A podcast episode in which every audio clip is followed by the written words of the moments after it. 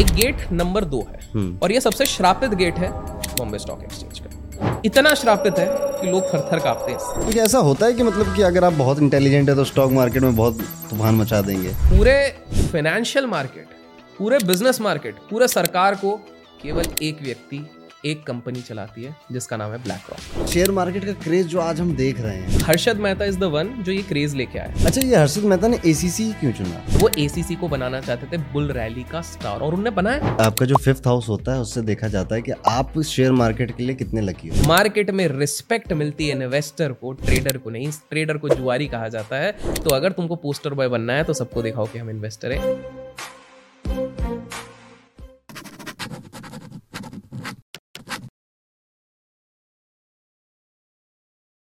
अभिषेक जी एक बार फिर से हमारे पॉडकास्ट में आपका बहुत बहुत स्वागत है।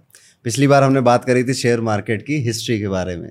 बहुत लोगों को पसंद आया। आपने कई सारे हिंट छोड़ के गए थे आप लोगों ने गेस किए। आज का हमारे पॉडकास्ट का थीम होगा शेयर मार्केट की मिस्ट्री जी।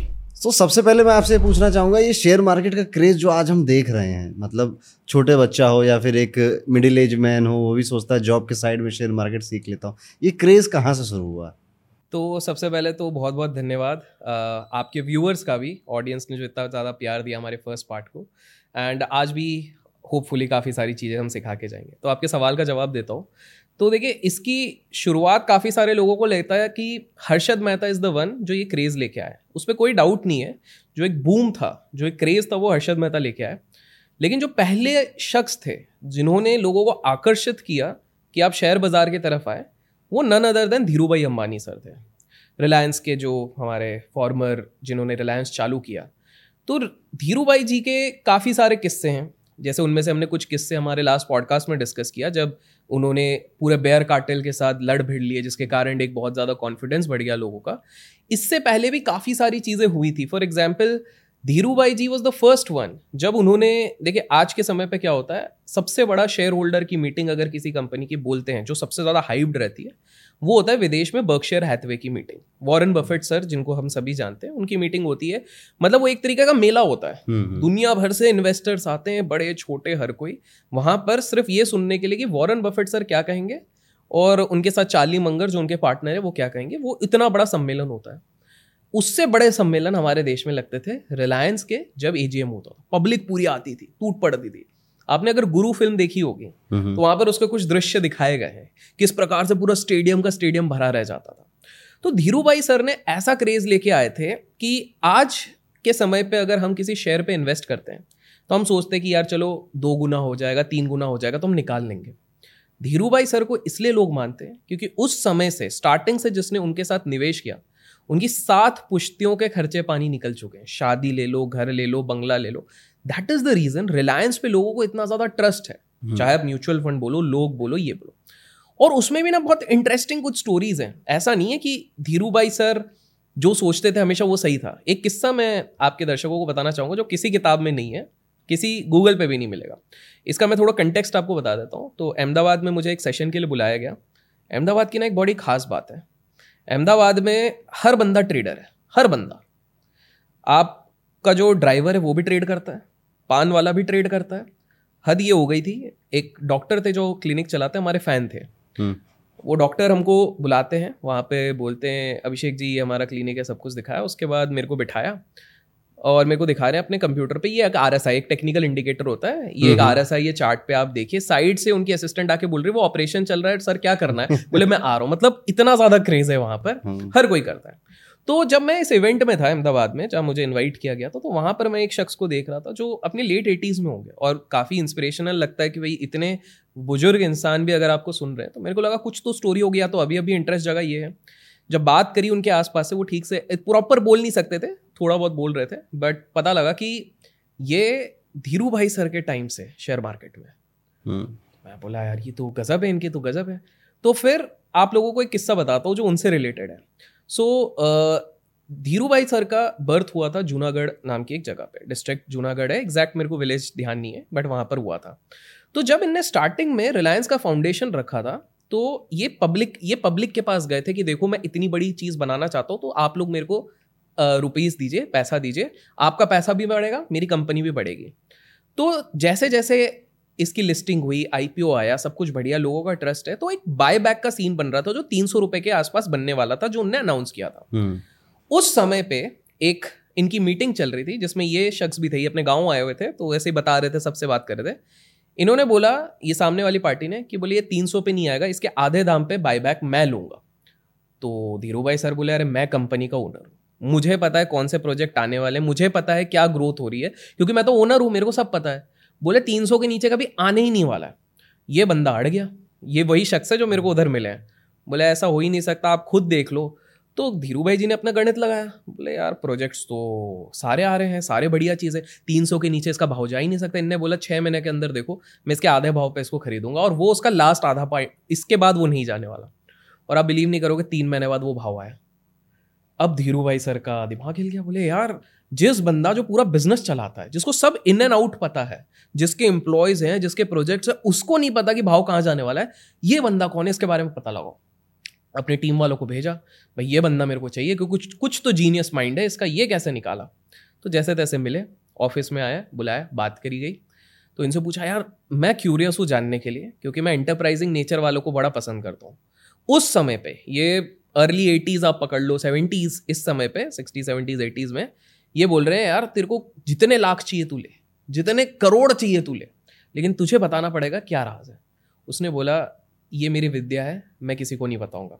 आपको जान के हैरान होगे वो दो चीज़ों का मिश्रण करते थे। आपको खुशी होगी आपके दर्शकों को। पहला था एस्ट्रो और दूसरा था मैथ्स उन्होंने बोला मैथ्स और एस्ट्रो का मैंने ऐसा कुछ उन्होंने अपना एक प्रोपराइटरी कुछ बनाया हुआ है, जिसके चक्कर में मैं प्रिडिक्ट कर सकता हूँ, प्रिडिक्ट कर सकता हूँ कि कौन सा भाव आ सकता है। कब आएगा एग्जैक्ट तो नहीं बता सकता हूँ कौन सा भाव आएगा, और मैंने बोला तो बिल्कुल आएगा। और आज उन व्यक्ति के काफ़ी मतलब मार्केट में ना काफ़ी सारे सॉफ्टवेयर्स चलते हैं तो काफ़ी बड़े लोगों के सॉफ्टवेयर्स में इनका भी काफ़ी ज़्यादा इनपुट है। तो धीरू भाई सर को इन्होंने पहली बार एक मैथ्स वाले, और वो खुद ट्रेडर रह चुके हैं, वो ये जो शख्स है वो खुद ट्रेडर है, उन्होंने चैलेंज किया था। तो आप समझिए मतलब एक जब हम शेयर बाज़ार की बात कर रहे हैं तो शेयर बाज़ार से धीरू भाई सर का बहुत ऊपर जाना, नीचे जाने का है। और धीरू भाई सर ने ना यही वाली नॉलेज अपने बच्चों को पास करी। बड़े बेटे को थोड़ा ज़्यादा अच्छे से पास करी। छोटे बेटे की हम बाद में बात करेंगे। तो एक इंटरेस्टिंग चीज़ है, ये मैंने पहले भी कहीं बोला होगा, लेकिन आपके दर्शकों को मैं बता दूँ। देखिए, क्या होता है कि हमने लास्ट टाइम भी बात करी थी आफ्टर अ सर्टन पॉइंट सबका गोल रहता है कि हम नंबर्स में ऊपर रहें। रिचेस्ट कौन है? बड़ा कौन है? मोस्ट इन्फ्लुएंशियल कौन है? धीरूभाई सर ने एक गेम अपने बेटे को भी सिखाया। वो गेम ये सिखाया कि जब दुनिया की सबसे रिचेस्ट की लिस्ट बनती है हम्म, उसके ठीक कुछ महीने पहले आपको सारे प्रोजेक्ट एग्जीक्यूट करने हैं। साल भर भले ही शांति से बैठे रहो उसके ठीक कुछ महीने पहले करने हैं क्योंकि आपके उसी टर्नओवर के बेसिस पे उसी नेटवर्थ के बेसिस पे ये लिस्ट बनेगी। ओके और इसलिए रिलायंस का शेयर अगर आज जाके इतिहास में आप पलट के देख लीजिए आप जब भी नोटिस करेंगे वो साल भर हमेशा नहीं चलता है। हम्म, वो कुछ समय होता है कुछ महीने होते हैं जब वो अचानक से रॉकेट होता है। मैंने बहुत हिंट दे दिया है। लोग कमेंट्स में गैस कर लेंगे कौन से महीनों में रिलायंस यूजुअली सबसे ज़्यादा चलता है। मैं अकेले में पूछ लूँगा। ये अकेला आप देख लीजिए फ़ायदे का सौदा है लोगों के लिए और फिर चलता है। तो आपका पॉइंट का आंसर सिंपल सा है। क्रेज धीरू भाई जी लेके आए। हम्म, उसके बाद जो एक रिटेल मास जनता में एक दूसरा बार क्रेज आया वो 89 90 के बाद वो ऑब्वियसली हर्षद मेहता आए। कहीं ना कहीं शेयर मार्केट सुनते हैं तो हर्षद मेहता का नाम ज़रूर आ जाता है। इसके अलावा भी कई सारी चीज़ें हुई पर हर्षद मेहता हमेशा याद रह जाता है। जी बिल्कुल। सो so, इसके पीछे कुछ ऐसी कहानी कोई किस्सा जो मतलब लोग नहीं एक, जानते एक इंटरेस्टिंग चीज़ बताता हूँ। दो चीज़ें इसमें ऐड करते हैं अपन। पहली चीज़ है एक व्यक्ति आप समझिए वर्ली में जो मुंबई में होंगे वो लोग गेस्ट कर सकते हैं। पंद्रह हज़ार स्क्वायर फीट के सी फेसिंग अपार्टमेंट उस समय पे भी जिसका कॉस्ट बीस हज़ार स्क्वायर फीट चल रहा होगा हम्म। ठीक है? उस समय पे आज तो कितने लाखों पर स्क्वायर फीट पे चल रहा है। तो बीस हज़ार स्क्वायर फीट वर्ली का उनका ऑफ़िस वहाँ पर एक अपने गोल्फ क्लब के साथ खड़े होके मैगजीन में फ्रंट पेज पे फ़ोटो छपवाने वाले पहले व्यक्ति। जब ऑलरेडी ब्रोकर्स नेक्सस में काम चल गया कि भैया कुछ तो गड़बड़ कर रहा है। लेकिन आपको जान के हैरानी होगी हर्षद मेहता सिर्फ़ अपने फ्लेम बॉइंट नेचर के कारण नहीं गिरा सिर्फ़ दिखावे के कारण नहीं गिरा। हम्म, हम्म, वो पता है किस लिए गिरा? वो इसलिए गिरा बिकॉज़ पूरे कॉरपोरेट वर्ल्ड उसके अगेंस्ट हो रही थी। अब मैं समझाता हूँ कैसे। हर्षद मेहता जब वो पीक पे चल रहे थे वो धनाधन स्टेक्स उठा रहे थे बहुत सारी कंपनीज़ में। ग्रासिम में उठा लिया एसीसी हम सबको पता है हम्म। एसीसी उठाया। वो कंपनीज़ में ऐसे स्टेक उठा रहे थे दस दस पंद्रह पंद्रह परसेंट के मालिक हो गए थे। इससे पहले कभी भी बिरला टाटाज अंबानी अंबानी तो चलिए पुराने मज़े हुए खिलाड़ी थे, पर बाकी लोग ना कभी शेयर मार्केट के एंगल को इतना सीरियसली नहीं लेते थे। उनके लिए शेयर मार्केट वॉज़ कि हमारी कंपनी लिस्ट हो गई, हमारा नेटवर्क बढ़ गया, बस। उनको बाय बैक ये, वो, दुनिया भर की चीज़ों से मतलब नहीं था। अब अचानक से बाहर में हर्षद मेहता धीरे धीरे करके, आज के समय पर हम जैसे मिड कैप कंपनीज़ बोलते हैं, उस पर वो कंट्रोलिंग स्टेक्स लेने लग गए थे। और जिस स्पीड से वो जा रहे थे स्वाभाविक सी बात थी हमारी देश की बड़ी बड़ी कंपनी में उनका स्टेक होता। इस शब्द को कॉरपोरेट सर्कल में कहने लग गया कि ये कॉरपोरेट हाईजैकर बन जाएगा। ओके। okay. मतलब एक तरीके से आप समझो हर्षद मेहता अकेला एक व्यक्ति होता जो हमारे देश की सारी कंपनीज़ पे कंट्रोलिंग स्टेक वो डिसाइड कर पाता कि भाई तेल का उत्पादन कितना होना चाहिए कितना रुकना चाहिए। वो डिसाइड कर पाता सीमेंट का डिमांड इधर है, उधर होना चाहिए, इधर होना चाहिए। मतलब आप समझ रहे एक सिंगल पर्सन जिसके अंदर इतना पावर हो कॉपरेट वालों का दिमाग हिला कि भाई ये पॉलिटिशियन से तो पंगा अलग चल रहा है जो हमने लास्ट पॉडकास्ट में बात करी। अब ये ले रहा है कॉर्पोरेट वालों से पंगा। क्योंकि एक व्यक्ति अगर कंट्रोलिंग स्टेक सब पे ले ले, और इसका पहला एविडेंस हुआ था जब उनकी एसीसी वालों के साथ थोड़ा सा हो गया। तो वहाँ पर एसीसी वालों को लगा कि भैया ये तो अब अपने टर्म्स चला रहा है। और इसके पास हक भी है क्योंकि ये तो कंट्रोलिंग स्टेक स्टेक पे स्टेक उठा रहा है। सिंपल सा आंकड़ा बताते हैं। इक्यावन परसेंट अगर आप किसी कंपनी को ओन करते हो वो कंपनी आपकी हो गई। सिंपल हम्म। सी है। पंद्रह बीस परसेंट तक हर्षद मेहता ले आए थे जिस तरह का मनी सप्लाई हो रहा था वो पूरा ले लेते। उनका इंटेंट एक्चुअली में बुरा नहीं कह सकता हूँ मैं टेक्निकली इंटेंट वही था कि देश भी चले सब चले इन्वेस्टर भी पैसा बनाए मैं भी पैसा बनाऊँ जब तक ऊपर जाएगा। लेकिन ये उनके लिए सबसे बड़ा खतरा था। सो कॉरपोरेट नेक्सेस ने भी डिसाइड किया कि बेटा ये बहुत आगे निकल रहा है। क्योंकि एक चीज़ ना मैं वेल्दी लोगों के बारे में आप लोगों को बताता हूँ। वेल्दी हम्म। लोगों की एक चीज़ खास है। वेल्दी लोग ये बहुत लोगों को शॉकिंग लगेगा wealthy people don't want to own things they want to control things इसको थोड़ा एलेबरेट करता हूँ। ओन तो आपके और हमारे जैसे लोग करना चाहते हैं। एक गाड़ी हो एक घड़ी हो बंगला हो ये हम ओन करना चाहते हैं। जो एक लेवल के वेल्थ के ऊपर निकल गए होते हैं ये लोग ओन करते हैं। कैसे? एक सिंपल सा उदाहरण देता हूँ। आप काफ़ी सारे लोग सोचते होंगे। हम लोग टैक्स से थोड़े बहुत परेशान रहते हैं जैसे जैसे। ये लोग कंट्रोल करते हैं बोलना आपको। हाँ बड़े लोग कंट्रोल करते हैं। कैसे? मैं आपको बताता हूँ। लेट्स टेक एन एग्ज़ाम्पल हम लोग टैक्स को बचाने पर लगे पड़े हुए हम्म, हम्म। ये लोग क्या करते हैं पता है? ये लोग बनाते हैं ट्रस्ट ओके okay. ये लोग बनाते हैं फाउंडेशंस आप विदेश में जाइए कार्निगी फाउंडेशन है रॉकोफेलर फाउंडेशन है। हम लोगों को लगता है यार कितने चैरिटेबल लोग हैं। बिल्कुल है कोई डाउट नहीं है। लेकिन आपको एक चीज़ नहीं पता है। क्या होता है कि लेट्स टेक एन एग्ज़ाम्पल मैं अरबपति इंसान हूँ। मुझे डर है कल को मेरे सारे एसेट्स कोई ना कोई एजेंसी आ गई आ, कोई ना कोई लॉ इन्फोर्समेंट एजेंसी आ गई वो अगर सब फ्रीज कर दे तो क्या होगा? तो मैं ट्रस्ट बनाऊँगा। ट्रस्ट को जैसे ही मैंने अपना सारा पैसा पास किया ये विदेश में बहुत होता है तो मैं एक सेपरेट लीगल एंटिटी हो गया। कल को अगर मेरे ऊपर आ भी गई तो भैया मेरे अकाउंट में एक करोड़ रुपए ले जाओ भाई फ्रीज कर दो बैंक हो गया हूँ मैं। सारा पैसा सारा एसेट वहाँ पर है। वो मेरे नाम पे नहीं है। लेकिन चलेगा तो मेरे इशारे पे ना। उस एसेट में क्या करना है? तो सारे रईस लोगों ने अल्ट्रा रिच वेल्दी लोगों ने अपने मैक्सिमम एसेट उधर लगा और दिस इज़ द रीजन एक बार फोर्ब्स मैगजीन के एड लीड एडिटर को पूछा गया कि बॉस आपको लगता है फोर्ब्स में जितने लोग आते हैं, यही रिचेस्ट हैं? बाकी कैसे नहीं है? तो बोले, अगर हम नेताओं को लेके आ जाएँ और बाकी लोगों को लेके आ जाना तो ये सारे बिजनेसमैन तो कहीं रैंक पे भी नहीं लगेंगे। इतना ज़्यादा इन लोगों के पास वेल्थ है। बट ये लोग अपने नाम पे वो नहीं करते क्योंकि उनको ओनरशिप से मतलब ही नहीं है। And this is a fact दुनिया के जो सबसे ज़्यादा रिचेस्ट लोग हैं वो किसी लिस्ट में ही नहीं है। hmm. और वो आना भी नहीं चाहते। They want to stay anonymous उसका रीजन सिंपल सा है उनको पता है द मोमेंट वो थोड़ा सा मीडिया के सामने आएँगे जैसे ही लोगों को पता लगेगा उनके बारे में सारी चीज़ें हिल जाएँगी। और इसीलिए आप देखेंगे जो रॉको फेलर रॉस चाइल्ड करके एक चलता है रॉट्स चाइल्ड कैसे प्रोनाउंस करते हैं, मेरे को नहीं पता। ये लोग इतनी डिस्क्रीट या रिचेस्ट फैमिलीज़ है। तो कमिंग टू द पॉइंट यहाँ के भी जो हमारे देश के कंट्रोलिंग लोग थे पॉलिटिशियंस ब्यूरोक्रेट्स बिजनेसमैन उन्होंने देख लिया कि भैया ये मेहता साहब बड़ा गड़बड़ कर रहे हैं। क्योंकि मेहता साहब के एक अलग चाम हो गया था। एक बार कलकत्ता गए थे। कलकत्ता में बड़ी मीटिंग हुई है। सब लोग उनको घेर के खड़े हैं।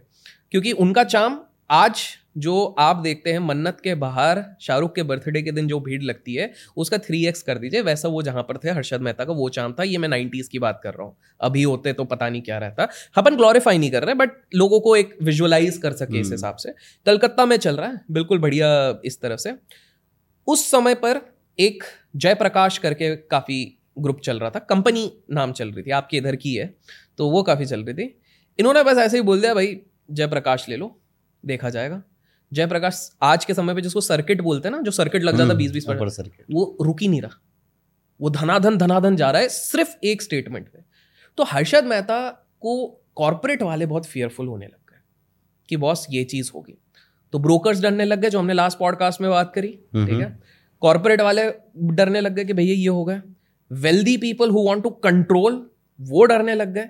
बिकॉज़ जो भी पावर में थे, उनको पता था कि ये इतना पावरफुल कभी भी एक व्यक्ति को मत बनाओ कि ये हम सबको हिला सके। वो हो गए। तो ये सारे मिलके फिर ये कॉन्स्परेसी तो सिर्फ़ शो ऑफ़ नहीं था। ये था। और मेन प्रॉब्लम क्या थी कि हर्षद मेहता का कार्टल बहुत छोटा था। और बाकियों के मल्टीपल कार्टल्स थे। एक तरीके से पकड़ लीजिए, इनकी टीम में अगर दस लोग थे बड़े तो बाकी टीम में बीस, तीस, चालीस और ये सब मिलकर अटैक करना चाहते हैं।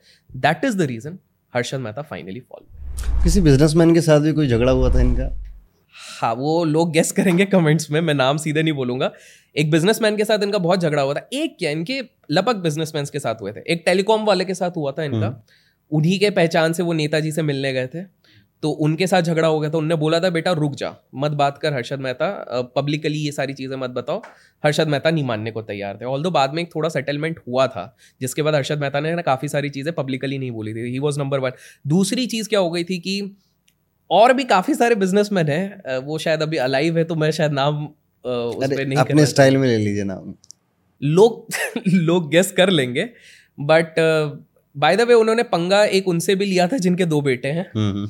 और उनमें से एक बेटे का हवाला निकल चुका है तो लोग स्मार्ट है। एंड बाय द वे मैं आपको बता दूँ कि इस तरह से हर्षद मेहता हो धीरू भाई जी हो इस तरह काफ़ी डिस्क्रीट इन्फॉर्मेशन है जो हम धीरे धीरे करके शेयर करेंगे। और बाय द वे इस वीडियो में भी अगर इनने हमने पिछले बार कितना बोला था? लाइक्स के लिए हमने? अब याद नहीं है। हो गया होगा जितना बोला दस पंद्रह हज़ार पंद्रह हज़ार करते हैं। फिफ्टीन थाउज़ेंड लाइक हुआ। तो थर्ड पार्ट में इससे भी बड़ी बड़ी चीज़ें हम बताएँगे। कुछ कुछ चीज़ें बच्चों के लिए भी सस्पेंस पे रखते हो। बिल्कुल। तो ये ये एक बहुत बड़ा अ, था कि कॉरपोरेट किस तरह से उनने हिला दिया था। अच्छा ये हर्षद मेहता ने एसीसी क्यों चुना? ठीक है इसको ना इस तरह से समझिए। अगर हम अर्ली नाइन्टीज में जाते हैं दिस इज़ पोस्ट ये लिबरलाइजेशन वाला एरा वो जो चल रहा था उस समय पे गवर्नमेंट ने ना एक लाइसेंसिंग का बड़ा सही सिस्टम करा हुआ था कि लाइसेंसिंग अगर लेट्स टेक एन एग्जांपल आप बड़े हो लेट्स से आप एसीसी हो आप सीमेंट के लीडर हो तो लाइसेंसिंग सीमेंट का सारा काम करने का 90 परसेंट काम सिर्फ़ आपको ही मिलेगा। ओके एक तरीके से आप समझो सीमेंट में आपकी मोनोपोली रहेगी। मैं अगर पेट्रोकेमिकल वाला हूँ मुझे पेट्रोकेमिकल का लाइसेंस मिला है तो कल को अगर कोई जनाब अपना बोरिया बिस्तर बाँध के जेब में एक करोड़ रुपए रख के भी आके बोलेगा सरकार को कि सरकार मेरे को ये सेट करना है उस समय पे ये वाला सिस्टम नहीं था। तो एक खतरनाक वाली मोनोपोली थी। अब 89 से लेके 92 में डिमांड सप्लाई का बड़ा डिफरेंस हो रहा था 91 तक। 88 89 90 91 में सीमेंट का डिमांड सप्लाई का बड़ा डिफरेंशिएशन हो रहा था। इन द सेंस डिमांड बहुत ज़्यादा थी सप्लाई कम हो रही थी और लीडर था एसीसी तो हर्षद मेहता ने के पहले अब अ, क्योंकि एक इन्वेस्टर अभी जीवित हैं तो लेट पीपल गेस एंड मेरे को पता है आपकी जनता काफ़ी स्मार्ट है वो गेस कर लेंगी। एन एस एन एस करके एक इन्वेस्टर थे। जो आज भी डिनाई करते कि वो हर्षद मेहता के दोस्त नहीं है बट वो थे। बहुत ही जिगरी दोस्त थे तो एन एस एक्चुअली में करीब करीब एसीसी जब सौ, सत्तर, सौ के बीच में था, तब से ग्रैप कर रहे हर्षद मेहता तो लेट आया। सत्तर, सौ के बीच में एनएस ग्रैप करने लग गए। क्योंकि उन्होंने अपनी फंडामेंटल ये करा डिमांड सप्लाई का पढ़ा, फिर उनने ध्यान लगाया कि वो थोड़ा दिमाग लगा के करते थे डिस्क्रीटली जब 300 साढ़े तीन सौ तक पहुँचने लग गया 300 के आसपास, तब हर्षद मेहता की नज़र पड़ी। तो पहली चीज़ उनका दोस्त ले रहा था।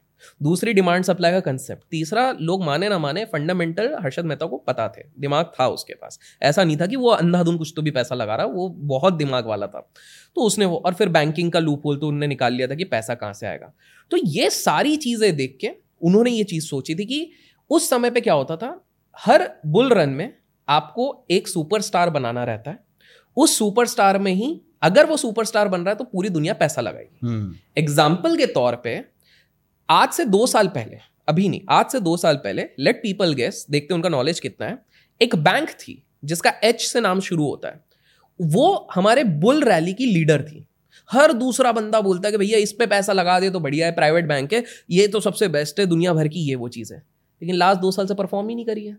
आप देखो उसके इर्द गिर्द जितने बैंक है प्राइवेट बैंक हो पब्लिक बैंक हो, वो अगर सौ सौ परसेंट, दो सौ परसेंट वहाँ से भग गए, ये पंद्रह बीस परसेंट पर गई है।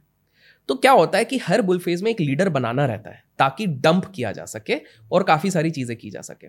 तो हर्षद मेहता की नज़र पड़ी डिमांड सप्लाई का डिफरेंस दोस्त अपना उठा रहा है, जिसने पूरी एनालिसिस करी हुई है, पैसा तगड़ा है और चौथा है jealousy jealousy in the sense मज़ा चखाना है, क्योंकि वहाँ पे शॉर्ट्स बन रहे हैं, उनके खास नाम नहीं लेंगे एम हो गए और आपके आर के डी हो गए आर जे हो गए इन सब के ये सब बन रहे थे शॉर्ट्स तो उनके पास मल्टीपल रीजंस बन गए और इसीलिए उन्होंने ए सी सी और वो ए सी सी को बनाना चाहते थे बुल रैली का स्टार और उन्होंने बनाया। आप देखिए आज भी कोई उस सदी की बात करता है उसी की बात करता है। हैरानी की बात है उसके बाद एसीसी को 16 साल लग गए उस प्राइस पे वापस आने के लिए। 16 साल लग गए। तो ये इसलिए रीजन था कि डिमांड सप्लाई को उन्होंने अपना स्टडी करा। इस पे कंट्रोलिंग स्टेक वो ले सकते थे और इसी चक्कर में उन्होंने एसीसी पकड़ा। तो अभी जैसे हम हर्षद मेहता की बातें करते हैं शेयर मार्केट की बातें करते हैं तो स्कैम 92 सीरीज़ याद आती है। जी। उसके बाद से तो मुझे लगता है बहुत फ़ेमस हो गया। तो क्या ये पहला ही था या कुछ और भी था इससे पहले? इस पे भी एक केस है। स्कैम 92 पहली सीरीज़ नहीं थी जिसने हर्षद मेहता के बारे में बात करी। इससे पहले एक सीरीज़ थी जिसको बैन करवा दिया गया था। ओके. 2006 में एक मूवी आई गफला नाम की। आज भी आप लोग जाके यूट्यूब पे चेक कर सकते हैं। उसमें नाम दिया गया सुबोध मेहता इस तरह से हम्म। मतलब चेंज कर करके नाम दिया गया। अब ये ऐसी मूवी थी जिसको विदेशों में, जैसे वो स्क्रीनिंग होती है ना, विदेशों में स्क्रीनिंग के बाद अवार्ड मिलने लग गए। मतलब इतनी अच्छी बनी है फ्रॉम इंटरनेशनल परस्पेक्टिव जो नेशनल अवार्ड और इस तरह के बोलते हैं, वो मिल रहे हैं। रिलीज़ होने वाला है, अचानक से पंद्रह बीस दिन पहले पहले बॉम्बे स्टॉक एक्सचेंज का इनको एक नोटिस आ जाता है कि भाई तुमने पीछे जो बिल्डिंग दिखाई है और उसके पीछे तुम करप्शन दिखा रहे हो या गलत है, ये मूवी हम रिलीज़ नहीं होने देंगे। तो भैया डायरेक्टर उसमें लड़ने पे लग गए डायरेक्टर और प्रोड्यूसर पैसा लगा हुआ है, वो उसमें लग गए। फिर दूसरी चीज़ क्या हो गई? एक्चुअली में क्या हो गया कि उस समय पे ना ओटीटी का कंसेप्ट नहीं था। ओटीटी आजकल क्या होता है कि आप बहुत चीज़ें दिखा सकते हो वो कट पिट के सब हो जाता है लेकिन मूवीज़ में हमेशा वो क्या बोलते हैं सेंसर बोर्ड सेंसर बोर्ड वो काफ़ी रहता है। तो सुनने में ऐसा है कि कुछ बड़े निवेशक थे जो चाहते नहीं थे कि उस समय पे ये किताब ये मूवी बाहर आए। क्योंकि अगर ये मूवी आ जाएगी तो रिटेल में परसेप्शन बदल जाएगा बिकॉज़ हैरानी की बात यह है कि आज के समय पे जो सबसे बड़े अपने आप को इन्वेस्टर बोलते वो इन्वेस्टर थे नहीं वो ट्रेडर थे। और वो ट्रेडर भी नहीं, वो स्पेक्यूलेटर थे शॉर्ट सेलर थे। और वो इनसाइडर इन्फॉर्मेशन से पैसा बनाते थे, इसके काफ़ी ज़्यादा प्रूफ ऑलरेडी आ चुके हैं। तो वो लोग नहीं चाहते थे कि ये हमारे जो इंटरनल राज है, वो बाहर आए। तो गफला को रिलीज़ ही नहीं होने दिया। प्रोड्यूसर परेशान, ये परेशान। उसके बाद एक डिसाइड किया गया क्लोज रूम स्क्रीनिंग की जाएगी। सुनने में आया, उसके लिए परमिशन ली गई थी कुछ ज़्यादा लोगों के लिए। पैंतालीस लोग से ज़्यादा बैठने ही नहीं दिए। तो वो वहाँ पर हो गई उसके बाद बोला गया कि चलो कोई नहीं प्रोड्यूसर उस समय पे सोचा किसी तरह से हम पैसा निकलवाएँ या किसी तरह लोगों तक पहुँचाए। हम्म, हम्म। तो तब वीसीडी का माहौल चलता था आपको याद होगा डीवीडी वीसीडी तो उनने बोला इसमें निकालते हैं। डेढ़ साल तक वो नहीं आ रही है। तो मतलब हर तरफ़ से फंसा दिया था। फिर मेरे को लगता है कि किसी ने सजेस्ट उनको किया होगा कि भाई अब यूट्यूब जैसा एक प्लेटफॉर्म आ गया आप वहीं पर डाल दो। जो होगा एडसेंस से वेडसेंस से तो उनने फिर ऐसे भी कुछ हो नहीं रहा तो उनने डाल दिया। आज शायद उस पर कुछ मिलियंस व्यूज़ होंगे वो भी स्कैम 92 आने के बाद। मैंने तो स्कैम 92 गए काफ़ी पहले देख ली थी। तो ये पहली सीरीज़ थी जिसने काफ़ी सारी चीज़ें वहाँ पर भले पूरा नाम नहीं लिया था लेकिन काफ़ी एक्सपोज किया था। उसमें ना बड़ा इंटरेस्टिंग एक कंसेप्ट है वो लोग मूवी देखेंगे। उसमें तो ये भी दिखाया गया है मेरे को नहीं पता कितना ट्रू है आ, कि जो जर्नलिस्ट हैं जिन्होंने हर्षद मेहता को एक्सपोज किया वो शायद ऐसा सीरीज़ में दिखा है वो हर्षद मेहता को लाइक करते थे और हर्षद मेहता ने उनको नहीं भाव दिया। उस चक्कर में भी ईगो क्लैश हो गया। अब कितना सच है क्या सच है वो लोग आप सीरीज़ जाके देखिए। बट ये चीज़ थी। तो गफला पहली थी जिसने ये सारी चीज़ 2006 की बात है। आपने बॉम्बे और स्टॉक एक्सचेंज की बात करी। इस पर मैंने जैसे जब रिसर्च कर रहा था आपके साथ पॉडकास्ट करने के लिए इस पर कोई कर्ज की बात होती है? आ, ये बड़ा इंटरेस्टिंग है। तो शुरुआत होती है इसकी। अगर बॉम्बे स्टॉक एक्सचेंज की बात करें तो एक गेट नंबर दो है। गेट नंबर टू और ये सबसे श्रापित गेट है बॉम्बे स्टॉक एक्सचेंज का। इतना श्रापित है कि लोग थर थर कांपते हैं इससे। बात होती है 1992 हर्षद मेहता का अरेस्ट आता है गेट नंबर टू उसी दिन खुलता है। शेयर बाज़ार एक दिन में 600 पॉइंट या 700 पॉइंट गिरता है। इतिहास में इससे पहले सेंसेक्स कभी भी इतना नहीं गिरा। 2000-2001 के आसपास है। क्लिंटन साहब हमारे देश में आ रहे हैं। और हमारे देश में अतिथु देवो भव होते हैं तो सब कुछ हाथ जोड़ के सबको वेलकम किया जाता है। हैरानी की बात यह होती है कि उनके वेलकम के समय पे गेट नंबर दो खोला जाता है। भारत का दूसरा सबसे बड़ा क्रैश 1992 के बाद आता है। हम्म। लोगों ने सोचा हो सकता है यार क्या है कैसा है? बट 2008 अगेन गेट नंबर दो क्यों खोला गया? क्योंकि वो जो बुल आप देखते होंगे काफ़ी लोग फ़ोटोज़ में देखते होंगे एक ब्रॉन्ज बुल है उसको इंस्टॉल करने के लिए गेट नंबर दो खोला गया। और आपको पता है 2008 में क्या हुआ। उसको इतना श्रापित माना जाता है कि उस समय पे सारे ब्रोकर जो बीएससी की लाइसेंस थे, वो ला के अथॉरिटीज को डिमांड करने लगे कि क्षमा करें, लेकिन इस गेट को आप या तो खत्म कर दें या तो बंद कर दें परमानेंटली ऐसा ताला लगा दें, कुछ भी कर दें। शॉर्ट सेलर के लिए तो उसमें मज़े ही हैं। वो तो जब चाहे चाबी खोल दो तो उनके लिए तो मज़े ही हो जाएँगे। तो वो बड़े दुर वो की गई और उस समय पर एक थ्योरी चली जिसपे शायद आप अच्छा प्रकाश डाल पाएँगे। कंसेप्ट हुआ कि उसमें ना कुछ ब्रोकर्स लोग आए यूनियन बना के ब्रोकर का जो यूनियन है, उन लोगों ने कहा कि इसमें एक और प्रॉब्लम हो गई 2008 में कि जो बुल इंस्टॉल किया गया, उसकी डायरेक्शन उसका सिचुएशन जहाँ पर प्लेस किया गया, वो पूरी तरीके से गलत है, वास्तु के हिसाब से पूरी तरीके से गलत है। और वो उन्होंने इंसिस्ट करके फाइनली थोड़ा डिसेंटली उन्होंने कहा कि देखो बुल मतलब अच्छी चीज़ होती है प्रॉस्पेरिटी लाएगा मार्केट के हिसाब से, लेकिन ये कहाँ पर इंस्टॉल किया, ये भी इंपॉर्टेंट है। तो मैं आपसे इस पर पूछना चाहूँगा, आपको लगता है कि ये प्रोडक्ट का प्लेसमेंट करना, वास्तु, ये सब सही में इतना मैटर करता होगा? टू हंड्रेड परसेंट मैटर करता है। अब आपने बोला है तो मैं समझा देता हूँ, अगर आप ट्रेडिंग करते हैं तो आपके लिए ज़रूरत, ज़रूरी है गेन फुलफिलमेंट और उसके लिए आपकी घर की डायरेक्शन या फिर जहाँ पर आप ट्रेड करते हैं, आपको वेस्ट साइड में बैठकर ट्रेड करना चाहिए। क्योंकि जो वेस्ट के डायरेक्शन है, वो गेन फुलफिलमेंट की डायरेक्शन होती है।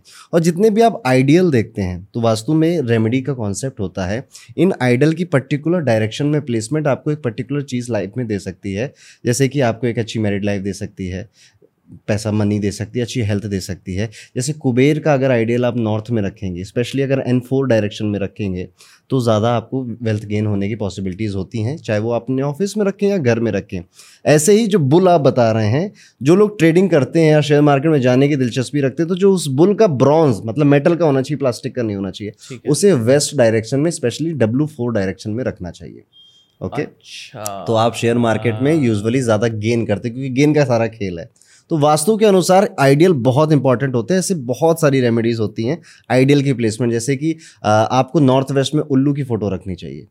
सो अच्छा। so, ताकि आपकी क्यूरियोसिटी बढ़ती रहे और आप उन चीज़ों को देख सकें जो कि आमतौर पे लोग नहीं देख पा रहे हैं। तो ये जो लॉयर होते हैं ये लोग इस चीज़ को बहुत फॉलो करते हैं। तो अब क्या है कि हम लोग क्या कहते हैं कि उल्लू लक्ष्मी जी की सवारी है और लक्ष्मी जिसके पास आती है उल्लू बन जाता है। बट एक्चुअली उल्लू रात में देखता है। तो उल्लू वो देखता है जो आम लोग नहीं देख पाते। इसलिए उल्लू जब हम नॉर्थ वेस्ट में रखते हैं तो आपकी डिटेलिंग मतलब डेविल्स लाइज इन डिटेल वो वाली आपकी जो पावर है बढ़ने लग जाती है। तो vastu is a very scientific vastu Vishwakarma Purana में भी इन सब बातों के बारे में लिखा गया मयतम पुराण में भी इनको बारे में लिखा गया चंद्रिका हस्तम है उसमें भी लिखा गया। तो कई सारी पुस्तकों में सारी बातें बताई जा रही हैं तो मेरे ख्याल से आपके जो ट्रेडर थे वो सब जानते थे इन बारे में। तो वो एक्चुअली में उन्होंने यही किया था कि उन्होंने कंसल्ट किया था किसी एस्ट्रो के ज्ञानी इंसान से तो उन्होंने ही उनको बोला था कि भाई यही मिस्टेक हो रही है पहले इस चीज़ को सुधारा जाए।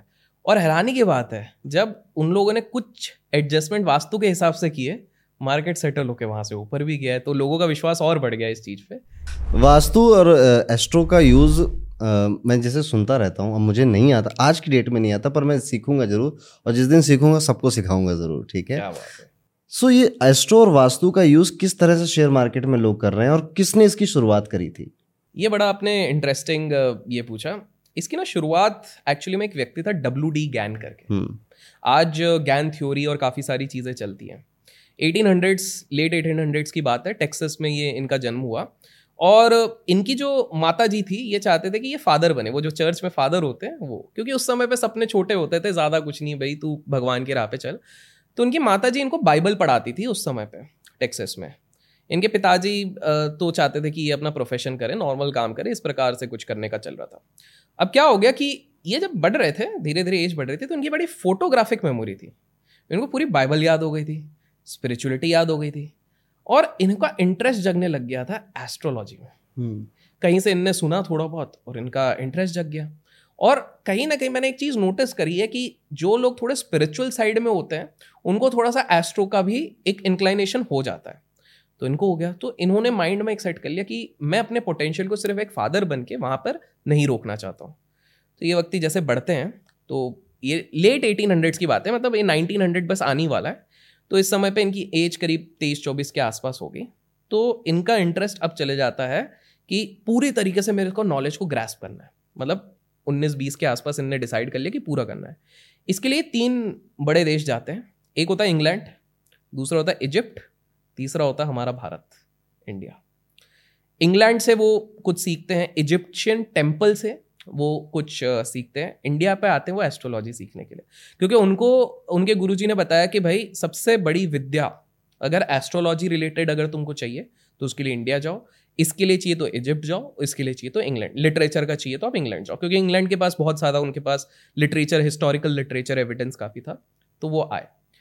उसके बाद उन्होंने बोला कि अब समय आ गया है कि मैं अपने स्किल्स को कहीं पर टेस्ट करूँ और उनकी नज़र पड़ गई शेयर बाज़ार। उस समय पर टेक्निकली कमोडिटीज मार्केट वो उधर घुसे। कमोडिटीज क्या होता है?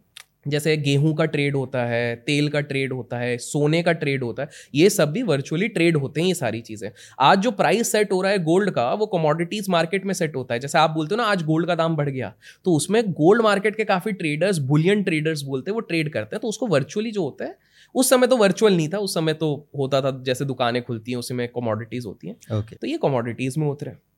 तो पहला इनका सौदा बढ़िया गया उसके बाद इनकी प्रिडिक्शंस बहुत अच्छी जा रही थी। और इन, जब भी कोई बंदा चढ़ता रहता है तो बस तो बन जाता है हर जगह पे। तो खतरनाक वाला बस बन रहा था कि मार्केट में एक व्यक्ति आया है और ये हैरानी की बात है, इससे जो हमारे शेयर बाज़ार के अगर कोई करता है, वो बड़े दुखी हो जाएँगे। वो बोलते थे चार्ट से कुछ नहीं होता टेक्निकल वेक्निकल कुछ नहीं होता है, सब है, ये आपके, अगर आपको प्लानिटरी के बारे में पता है एस्ट्रोनॉमी के बारे में पता है, वो चार पाँच चीज़ें मिक्स करते थे तो वो सब कुछ है, ये डब्ल्यू डी ज्ञान थे। अब इसमें एक नया, एक बहुत, दो ब्रेक आए थे इनके पास। एक क्या हुआ था कि नाइनटीन हंड्रेड समथिंग समथिंग का समय था। उस समय पे इनने पब्लिकली इनका काफ़ी नाम हो गया था। बाय द वे बता दूँ कि ऐसा माना जाता है कि इन्होंने उस समय पे ही अपने और अपने क्लाइंट्स के मिला के तीन बिलियन डॉलर कमा लिए थे।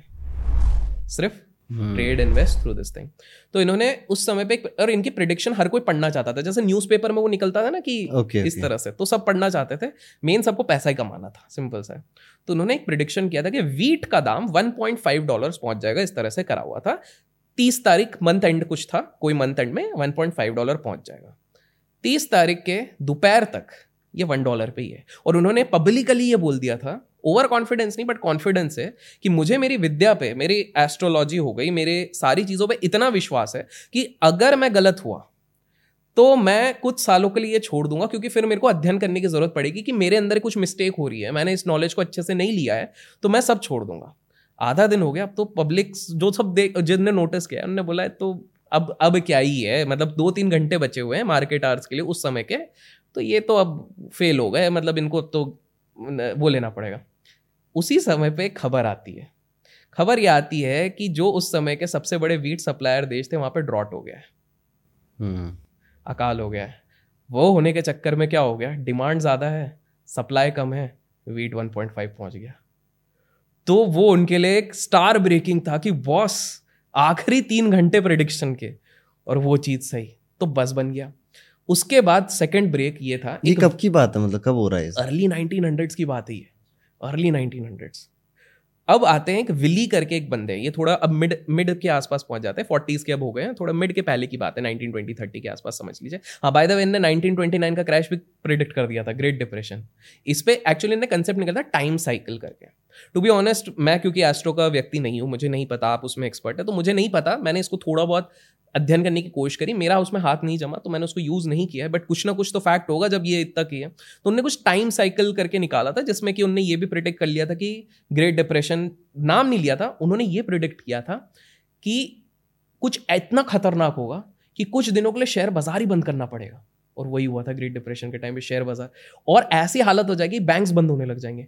सबने मज़ाक में लिया, क्योंकि तब प्रॉस्पेरिटी चल रही थी। बोला, अरे, कहाँ के बैंक बंद होंगे? सही में बैंक रन हो गया बैंक बंद हो गए, जो हमने लास्ट पॉडकास्ट में बात करी। तो इस समय पे क्या हुआ? जस्ट डिप्रेशन के पहले जा रहे हैं। तो एक विली करके एक उस समय पे बहुत नॉलेजेबल इंसान थे। पंद्रह बीस साल का अनुभव था। उन्हें शेयर बाज़ार में बहुत नुकसान किया हुआ था उन्हें पैसे नहीं बनाए थे लेकिन वो किताबें बड़ी अच्छी लिखते थे। आज भी लोग प्राइस एक्शन जो सीखते हैं वो विली करके कुछ एक रहता है उनकी प्रोडक्शन वो है मतलब हम्म, हम्म। वो है उससे। तो उन्होंने बोला बॉस तुम्हारा इंटरव्यू करना है। जैसे हम पॉडकास्ट कर रहे हैं कि भाई किसी को कुछ सीखने मिल जाए। तो उन्होंने बोला यार आपका तब तो इंटरव्यूज़ चलते थे पॉडकास्ट क्या होगा? और वो लिखित वाले इंटरव्यू हो जाते थे और वो खच वाला फ़ोटो निकलता था वो। तो बोले तुम्हारा ये करना है और साथ में अगर तुम एक महीने हमारे साथ ट्रेड भी कर लो, ताकि मैं थोड़ा रिकॉर्ड कर लूँ उस हिसाब से कैसा क्या चला है तो वो मेरे लिए प्रूफ हो जाएगा। बोला, ठीक है यार, करते हैं। तो ये गए, और बाय द वे इनकी सबसे बड़ी मिस्टेक भी थी, मैं बताऊँगा क्यों। तो 25 दिन के लिए ट्रेडिंग करी गई है, ठीक है? 25 डेज़ उस समय पे कमोडिटी वाला बाज़ार वीकेंड्स पे भी चलता था 25 दिन किया। उन ऑथर ने जो मतलब ये सब किताबें लिखता है जिनकी प्रोडक्शन हाउस चलती है जिसमें प्राइस एक्शन की किताबें निकलती है उन्होंने कहा मेरे सामने इस बंदे ने इतने ट्रेड्स लिए मेरे को एग्जैक्ट ट्रेड्स नहीं पता 98 परसेंट की एक्यूरेसी थी 25 डेज़ में एक हज़ार परसेंट का रिटर्न बना है और उन्होंने ये चीज़ रिकॉर्ड करी है। तो वो बोले भाई ये तो बहुत ही खतरनाक चीज़ है। लेकिन ये इनको लगा मेरी जीवन की सबसे बड़ी गलती थी। क्यों? अभी तक ये सिर्फ़ ब्रोकर के सर्कल में जाने जाते थे हम्म। इसमें। याद रखिए fame always comes at a cost क्या बात। और इनके साथ यही चीज़ हो गई। जैसे ही नाम फैलने लग गया तो क्रिटिक्स तो आने ही है। कि अरे भाई ऐसा हो ही नहीं सकता इसने कुछ जुआ करा हुआ है ये ऑथर को पैसे खिला दिए हैं वो जैसा चलता है हर जगह पे ये सब बिक गए हैं तो ये सब चलने लग गया। तो ना थोड़ा इफ़ेक्ट होने लग गया। कोई भी व्यक्ति होगा जिसने अचानक से वो देखा हुआ है तो उन्होंने एक अपने फ्यूचर में एक चीज़ में बोला भी था ये वाली चीज़ कि यार मेरे से गलती हो गई क्योंकि मैं जितना डे तो इसलिए उन्होंने उस दिन डिसाइड किया कि यार जिसको जो सोचना है सोचने दो।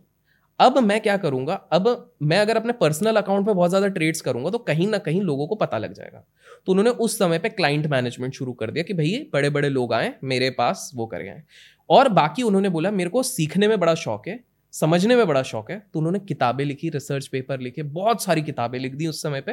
एंड आज भी उनकी कुछ किताबें हैं, जो काफ़ी बहुत ज़्यादा फ़ेमस है। मैं नाम याद नहीं कर पा रहा हूँ बट कुछ काफ़ी फ़ेमस है जो लोग पढ़ने के डिकोड करने की कोशिश करते हैं ऐसा माना जाता है उन्होंने प्रिडिक्शन अभी तक की करके रखी हुई थी उसमें इतनी ज़्यादा। तो ये था। लेकिन मेरे इसमें एक सवाल है मतलब आप आप बिकॉज़ इसमें ज़्यादा एक्सपर्ट रहेंगे सही में इस तरह का प्रोडिक्शन किया जा सकता है? आई I मीन mean, मैं क्यों बता रहा हूँ? मैं एक बताता हूँ। मेरा एक दोस्त था 2020 का जो कोरोना का क्राइसिस आया जस्ट दिसंबर की बात है 2019 दिसंबर की बात है वो एस्ट्रो और गैन और टाइम साइकिल ये तीनों में वो पूरे तरीके से घुसा हुआ था। और मैं सच बताऊँ तो मैं मज़ाक बनाता था उसका कि अरे तुम कहाँ इन सब में लगे हो? नॉर्मल देखो। उसने बोला, अभिषेक, कुछ पैसे मत लगाओ, क्योंकि तीन चार महीने में ना बहुत खतरनाक गिरने वाला है। आधा तो होना ही है, मिनिमम आधा होना है। मैं बोला, अरे बारह हज़ार, ग्यारह बारह हज़ार पे चल रहा है, निफ्टी चल रहा है। कहाँ सात हज़ार छः हज़ार आएगा? तो बोला, अरे पक्का आएगा। तो मैंने बोला, ठीक है। तो मैं संभल गया था, मैंने ज़्यादा नहीं लगाया। हैरानी की बात है, सही में कोरोना तो किसी ने सोचा नहीं था तो आपको लगता है ये सारी चीज़ें सही में ऐसी होती होंगी? और एक छोटी सी चीज़ ऐड कर रहा हूँ सॉरी मैं थोड़ा बड़ा बोल रहा हूँ। मैं इसलिए कह रहा हूँ क्योंकि आपने मुझे ना एक मेल पे आज से कुछ दिन पहले एक चीज़ भेजी थी मैं नाम भूल जा रहा हूँ फॉर्चून रिपोर्ट फॉर्चून रिपोर्ट तो फॉर्चून रिपोर्ट जब मैं देख रहा था तो मुझे उसकी भी एक्यूरेसी पे क्योंकि मैं रिलेट कर रहा था ना कि यार ये क्या चीज़ है? हाँ यार ये इसमें से काफ़ी सारी चीज़ें तो मैच हो रही है। तो मैं आपका ओपिनियन जानना चाहता हूँ कि ये सारी चीज़ें सही में हो सकती हैं क्या? ज्योतिष में स्पेशली आपका जो फिफ्थ हाउस होता है उससे देखा जाता है कि आप शेयर मार्केट के लिए कितने लकी हो। जैसे पूछते हैं ना लोग मैं कर सकता हूँ या नहीं कर सकता हूँ। तो अगर आपका fifth house fifth house lord strong है या एक अच्छे बेनिफिक कंजंक्शन के साथ बैठा है तो आप अच्छा कर सकते हो। मुझे शेयर मार्केट की ज्ञान नहीं मुझे ट्रेडिंग आती नहीं है। और इसलिए मैं इस पर अभी एक्सपर्ट नहीं हूँ इस बारे में बोलने के लिए। फॉर्चून अच्छा। रिपोर्ट की जो आप बात कर रहे हो उस पर मैं बोल सकता हूँ ठीक है? मैंने आपकी फॉर्चून रिपोर्ट बनाई थी ताकि आप आने वाले थे तो एज अ गेस्ट मैं आपको देना चाहता था। Fortune report one of its kind report है ठीक है? और ये हमने इन हाउस बैठ के मैंने बनाई है ठीक है? मतलब इसमें जितने अक्षर आप देखोगे वो सारे के सारे मेरे द्वारा लिखे गए और मेरे स्टूडेंट्स के द्वारा भी लिखे गए हैं। तो इसकी एक्यूरेसी अभी तक जितनी भी रिपोर्ट्स अवेलेबल हैं प्रिडिक्शन वाइज उसमें सबसे ज़्यादा है। और अभी जस्ट हमने लॉन्च ही की है तो आपको मिली है और आप में से अगर किसी को चाहिए तो हम डिस्क्रिप्शन में लिंक दे देंगे। आप लोग भी अपनी फॉर्चून रिपोर्ट देख सकते हैं। बिल्कुल बिल्कुल। हमने एस्ट्रो वास्तु की बातें करी अभिषेक जी। थोड़ा सा वापस चलते हैं कुछ कैरेक्टर्स की कहानियाँ सुनते हैं जिनके नाम हमको पता हैं। हमने शुरुआत करी आज धीरू भाई अम्बानी से ठीक है? आ, मैंने एक पॉडकास्ट में कहा भी था कि धीरू भाई अम्बानी जी की फैमिली में ना कॉन्स्परेसी चल रही है। कॉन्स्परेसी ऑफ़ नंबर वन इनकी फैमिली में अगर आप देखोगे तो जो भी व्यक्ति बॉर्न हो रहा है वो वन एक तारीख से इन्फ्लुएंस है। धीरू भाई अम्बानी एक मूलांक वाले। मूलांक मतलब आपकी डेट आप जिस डेट को पैदा हुए उसको ऐड करो तो आपको मूलांक हो जाता है। वो वन के थे उनके बड़े बेटे वो भी वन के उनकी वाइफ वो भी वन की उनके बेटे भी वन के उन जिनसे से वाइफ उनके बेटों बनी अंबानी जी के जो पोते हैं उनकी जिनसे शादी हो रही उनका डेस्टिनी नंबर भी वन और अभी उनका जो पर पोता आया पृथ्वी अंबानी वो भी वन तो ये वन को बहुत फॉलो करते हैं ठीक है? एक वन नंबर से अंबानी को बड़ा प्यार है एक नंबर नाइन से बहुत प्यार है. सो so, इनका जैसे जियो अब इनका चल रहा है जियो को इन्होंने अभी अलग भी किया तो वो भी नाइन पे ऐड होता है. So one and nine strength का नंबर सूर्य और मंगल का नंबर होता है तो ये ऐसे फॉलो करते हैं. धीरू भाई अंबानी जी की मैं बात कर रहा हूँ आपसे तो इनके बेटों में क्लैश हो गया. अगर मुझे लगता है क्लैश नहीं होता तो शायद आज ये दोनों भाई मिलके बड़ी धूम मचा रहे होते। बिल्कुल। तो इसके छोटे भाई का किस्सा मैं आपको बताता हूँ। सीन क्या हुआ था? छोटे भाई का नाम गेस कर लो यार इतना तो कर ही सकते हैं शायद। क्या लगता है कर लेंगे? कर लेंगे। चलिए। छोटे भाई का पहले तो रुतबा बता दें जिन लोगों को नहीं पता क्योंकि सबको जो मतलब ना सत्रह अठारह के बाद आए होंगे जो या यूट्यूब कंज्यूम कर रहे हैं उनको ये लगता होगा कि यार ये बंदा तो बैंक हो गया ठीक है? लेकिन सच्चाई बताता हूँ आज से ठीक बारह साल पहले ले चलिए। बारह साल पहले की अगर मैं बात करूँ तो इस व्यक्ति के पास आ, मतलब ऑफ़िस जाना रहता था इनको। रास्ते में बड़ा ट्रैफ़िक रहता मुंबई तो आपको पता ही है। तो उसके लिए हेलीकॉप्टर खरीद लिया था कि भैया ऑफ़िस जाएँगे हेलीकॉप्टर में जाएँगे हवा में। कोई ट्रैफ़िक नहीं है चिड़िया आएँगी बाय बाय कर देंगे। फिर बीवी का बर्थडे है। आप क्या देंगे अपनी बीवी को बर्थडे पे बताइए? नेकलेस नेकलेस डायमंड रिंग ये वैसे मेरी शादी नहीं हुई है। प्रपोजल आ सकते हैं नीचे। तो ये देंगे। वो बोले सोचे करे क्या करे क्या करे क्या एक चार सौ करोड़ की एक बोट गिफ्ट कर दी। ओह। मतलब इस तरह के मैं कंटेक्स बता रहा हूँ। दोस्त आपके हम हम सब दोस्त दोस्त यार जैसे होंगे। उनके दोस्त यार रहते थे उस समय के बॉलीवुड के सुपरस्टार पॉलिटिक्स के सुपरस्टार इस तरह से। ये उनका पीक है।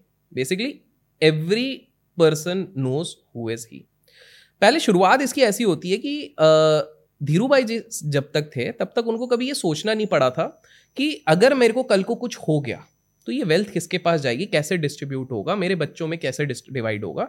बिकॉज़ उनको ये लगता था, जैसे हम सबको कभी ना कभी लगता है कि अभी तो समय है समय है, लेकिन देखिए समय ऐसा बलवान है और लाइफ इज़ सो अनप्रिडिक्टेबल कि आप कुछ नहीं कह सकते। दुर्भाग्यवश उनको पहले जो उनका पैरालिटिक अटैक हुआ और फिर हार्ट अटैक और उसके बाद दुर्भाग्यवश उनकी मृत्यु हो गई। तो एक असमंजस की स्थिति बन गई कि इस वेल्थ का डिस्ट्रीब्यूशन कैसा होगा। उस समय पर चेयरमैन बन गए बड़े भाई और वाइस चेयरमैन बन गए छोटे भाई की चलो ठीक है, बड़ा भाई। टेक्निकली जो सूटेबल रहता है उस हिसाब से। लेकिन तब से ही थोड़ी अनवन बनने लग गई थी बिकॉज़ दोनों का नेचर अलग है। बड़ा भाई इंट्रोवर्ट है फोकस्ड है डिटेलिंग वाले हैं। छोटा भाई फ्लेम पॉइंट है मिलो, सोशल रहो। मतलब जैसे एक पार्टी में होगा, आप अगर बड़े भाई हो, मैं छोटे भाई हूँ तो मेरे को हर कोई जान जाएगा। लेकिन आप अपने कोने में आराम से अपना जूस पी रहे हो विस्की पी रहे हो, जो भी पी रहे हो, आपको जो भी पसंद है, उस हिसाब से। तो वो वाला सीन था। तो ऑब्वियस सी बात है, वो क्लैशेस होने थे। तो ये अर्ली टू से ये चीज़ होने लग गई थी और बहुत ज़्यादा बढ़ रही थी। इतनी ज़्यादा बढ़ने लग गई थी कि कंपनी के डिसीजंस होते थे, दोनों ने एक समय पर डिसाइड कर लिया कि हम बताने नहीं वाले, हम क्या पास कर रहे हैं। तो आप बोल रहे हो कि भैया इसके दाम बढ़ा दो, ये पीछे से बोल रहे इसके दाम घटा दो तो नीचे वाले एम्प्लॉयज़ भी तो कंफ्यूज होंगे कि भाई दो डायरेक्शन मिल रहे हैं और दोनों बड़े पद पर बैठे हुए हैं। तो घर तक ये बात पहुँच रही थी। तो इनकी जो माता जी थी, कोकिला बहन, वो कोशिश कर रही थी किसी तरह ये चीज़ें सॉर्ट आउट हो जाए।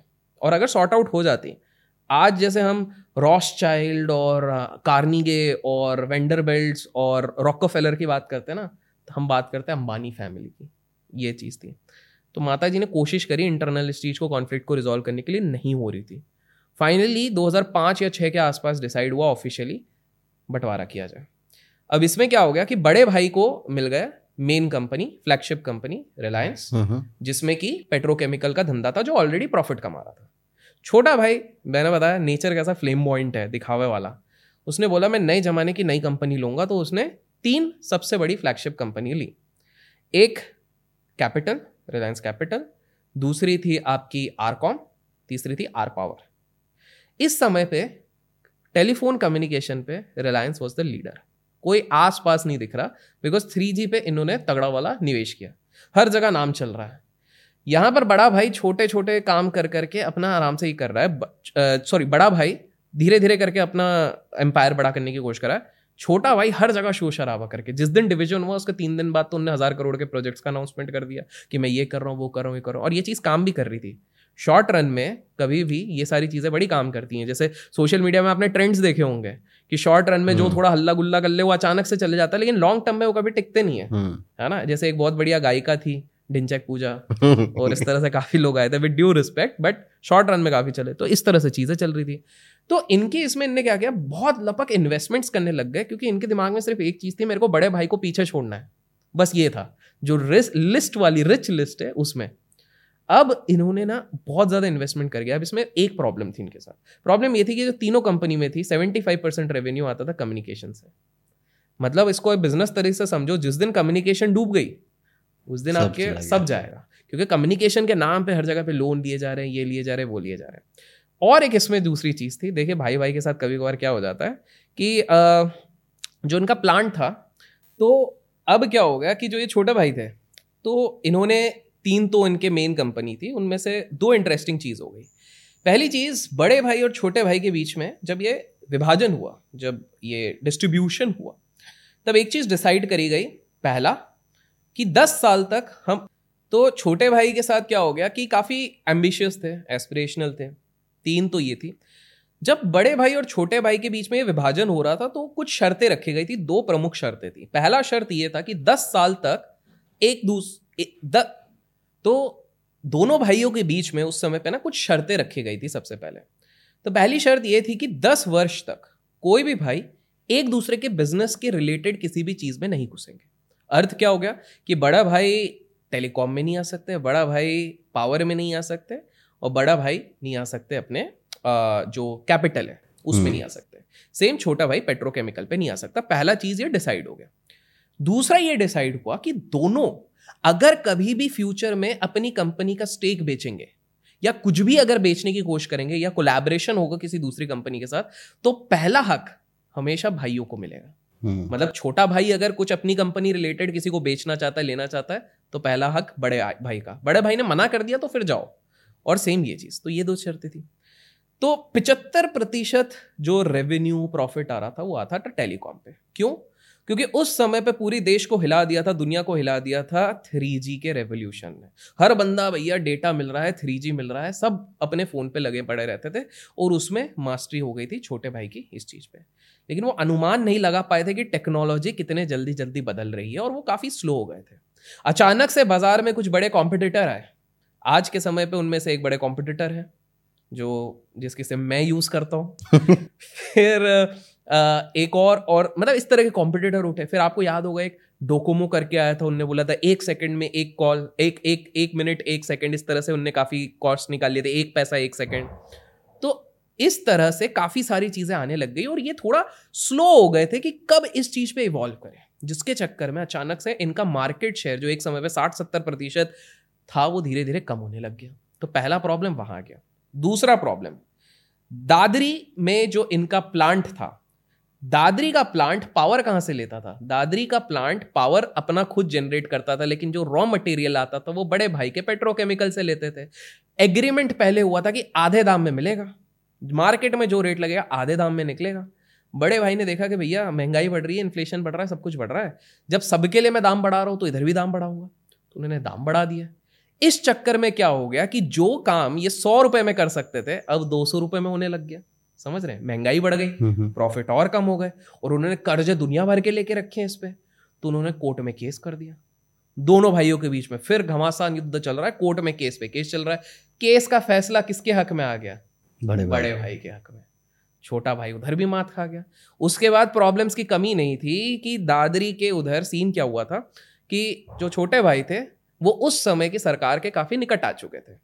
तो ऐसा माना जाता है कि उनको बहुत सारी जमीनें जो थी, ये सब प्लांट प्लांट करने के लिए वो किसानों से इमरजेंसी घोषित करके ले ली गई और इन लोगों को दे दी गई। इस चक्कर में क्या हो गया कि किसानों ने प्रोटेस्ट कर दिया। वैसे सुनने की बात तो ये भी आई है कि शायद ये जो दिया गया था और किसानों को प्रोवोक किया गया था, ऐसा बोला जाता, मेरे को नहीं पता, शायद बड़े भाई का भी कुछ उसमें हाथ हो। तो अब यहाँ पर भी फंस गए। तो प्लांट का काम ठप। प्लांट पे कर्जा अलग चल रहा है, उसके बाद ये दूसरा चल रहा है, उसके बाद इनने फाइनल कुल्हाड़ी और एक मार दी। तो अब क्या हो गया? अब ये नुकसान घाटे बढ़ते जा रहे हैं और कर्जे पे कर्जा बढ़ते जा रहा है, कर्जे पे कर्जा बढ़ते जा रहा है। अब मैं आपको बताता हूँ, इसके पहले एक आखिरी अच्छी चीज़ हुई थी। जब ये आईपीओ लेके आए थे, आज हम आईपीओ की जब बात करते हैं अरुण जी तो हम बात करते हैं जो नई कंपनी आई है जोमेटो हो गया पेटीएम हो गया, और बड़ा क्रेज चलता है LIC का जो आया था, बड़ा क्रेज चलता है ना। हम बोलते कि यार कितनी बड़ी कंपनियाँ, कितना? आप इमेजिन करोगे जब ये अपनी कंपनी का 2008 वाला आईपीओ लेके आए थे तब इनकी कंपनी में कितने जल्दी सब्सक्रिप्शन भरे थे? दो सेकंड में दो बिलियन डॉलर अंदर। दो सेकंड में दो बिलियन डॉलर अंदर एक आईपीओ से अगर किसी के जेब में आ जाए तो उसका कॉन्फिडेंस कहाँ से कहाँ पहुँच जाए? मज़े की बात है उस समय पे इनका रेवेन्यू था पंद्रह लाख। जो किसी ने कैलकुलेट नहीं किया। बिकॉज़ इतना ज़्यादा क्रेज था। बाय द वे आज के समय पर हम कहते हैं कि शेयर बाज़ार में दो से तीन परसेंट का पेनिट्रेशन है दो से तीन प्रतिशत लोग भाग लेते हैं। आपको पता है इस समय पे तेरह प्रतिशत लोग भाग लेते थे। हम्म। इसका मतलब डिक्लाइन हुआ है। जब भी मार्केट तगड़े बुल फ़ेज़ में होता है ना 2005 से 8 के बीच में तगड़ा बुल फ़ेज़ था जो आपने आपने देखा ही नहीं है। उस समय पे तगड़ा वो हो रहा था। तो आप समझो कितने लोग, इसलिए तो इतनी ज़्यादा नेगेटिव धारणा है शेयर बाज़ार को लेके, क्योंकि इतने ज़्यादा जो लोग आए थे, वो आज भी वो पुराने दर्द, पुराने खरोच लेके घूम रहे हैं कि यार उस समय पे जब सब कुछ सही था, सब कुछ हमारे फेवर में था, उस समय पे हम फंस गए। तो ये चीज़ क्या हो गई कि इनका आईपीओ तो चल गया वैल्यूएशन बढ़िया है। अब ये समय आ गया, दुनिया के ये सिक्स रिचेस्ट मनुष्य बन गए। भाई से एक बिलियन डॉलर पीछे थे, उसको भी उन्होंने ब्रीफ मूवमेंट के लिए पार कर दिया। मतलब अब तो अपुनिज भगवाने वाला स्टेज हम्म। पे आ गए हैं और इनके सारे प्रॉब्लम शुरू हो गए। कर्ज पे कर्ज बढ़ने लग गए जिसके चक्कर में इनको अपने एसेट्स बेचने पड़ गए। धीरे धीरे कंपनीज़ बेचनी पड़ गई। धीरे धीरे धीरे धीरे करके इनकी सारी कंपनीज़ जो कॉर्पोरेट फाइनेंस में अच्छी करने वाली थी वो भी नहीं कर पा रही है। बाकी सारी चीज़ें लैविश स्पेंडिंग में इनकी चली जा चुकी है। उसके बाद प्रॉब्लम क्या आती है कि एक और है इंटरनल है। देखिए बेयर कार्टेल का ना बड़ा बड़ा रोल होता है हर चीज़ पे। तो उस समय पे एक क्या हो गया कि जब इनकी सारी कंपनियों की हालत टाइट हो रही थी तो शेयर मार्केट के इंटरनल लोगों को सारी चीज़ें पता रहती है जो आपको मुझे कभी नहीं पता चलेगी। ये लोग ऐसे दिखाएँगे कि ये आम आदमी है ये लोग ऐसे दिखाएँगे एक पैसा नहीं है दुनिया भर का पैसा इनके पास। तो उनमें से एक बंदा था जिसको एस बी बोलते हैं। कमेंट्स में लोग गेस कर लेंगे नहीं कर पाएँगे। मतलब मुझे नहीं लगता नहीं कर पाएँगे उसको प्यार से एस बी बोलते हैं। तो आ, मैं बी का फुल फॉर्म बता देता हूँ चलिए फिर देखते हैं फिर भी नहीं कर पाएँगे बोबड़ा। हम्म। बोबड़ा ठीक है? नहीं कर पाएँगे क्योंकि वो उनका असली नाम नहीं है लेकिन उनको सारा सर्कल पे वो बुलाते हैं। तो ये बंदा देख रहा है ये इस समय का मनु मानिक है। वो देख रहा है अच्छा बेटा मतलब ये कंपनी के ऐसे लगने वाले हैं। प्लेजिंग नाम का एक कंसेप्ट होता है। आपके दर्शकों को मैं बता दूँ कि एक बिजनेसमैन जब होता है उसका पैसे लेने के दो से तीन तरीके होते हैं। पहला तरीका होता है वो लोन लेगा और अपने बिज़नेस को बढ़ाएगा। दूसरा तरीका वो ये होता है कि वो मार्केट से पैसा उठाएगा आईपीओ ला के अपने शेयर्स को फ्लोट करके। तीसरा तरीका होता है प्लेजिंग का अपने शेयर्स को प्लेज करता है। प्लेज अर्थ ये होता है कि जब मेरे एसेट्स पूरे कोलेटरल रख दिए मेरे को लोन और किसी चीज़ पे नहीं मिलेगा तो मैं बैंक के पास जाऊँगा मेरे शेयर का दाम सौ रुपए सौ रुपए के बदले में अस्सी रुपए मुझे दे दो हर शेयर के हिसाब से। अब इसको इस तरह से आप समझिए अब ध्यान से सुनिए प्लेजिंग मैं कब कराऊँगा? शेयर सबसे ज़्यादा कीमती चीज़ होता है किसी भी बिजनेसमैन के लिए क्योंकि इक्यावन परसेंट दे दिया तो आपको भी पता है क्या होगा कंपनी हम्म। अपनी नहीं बचनी है। तो सबसे महँगी चीज़ होगी अगर मान लीजिए आप बैंक है और मैं वो बंदा हूँ जिसको प्लेजिंग करनी है। अब मान लो मैं आपको देता हूँ कि भाई मेरे को मेरे सौ रुपए का शेयर है अस्सी रुपए दे दो। अब मेरे अगर मार्केट में वैल्यू शेयर की घटती जाएगी तो कहीं ना कहीं या तो मुझे ज़्यादा पैसे देने पड़ेंगे या तो शेयर्स उसके बदले में ज़्यादा देने पड़ेंगे हम्म। सौ रुपए की पचास होगी तो मेरे को डबल शेयर देने पड़ेंगे। धीरे धीरे करके मेरा स्टेक तो खत्म ही हो जाएगा। और in most of the cases मेरे को शेयर ही देने पड़ेंगे। क्यों? क्योंकि पैसा तो है ही नहीं। तभी तो आपके पास है। बिल्कुल लोन भी नहीं मिल रहा कुछ भी नहीं मिल रहा। तो ये बोबड़ा साहब ने देखा, बेटा, पैसा तो इसके छोटे भाई के पास जा रहा है और हम हैं बेयर कार्टेल के मालिक, कॉल जाते हैं रातों रात।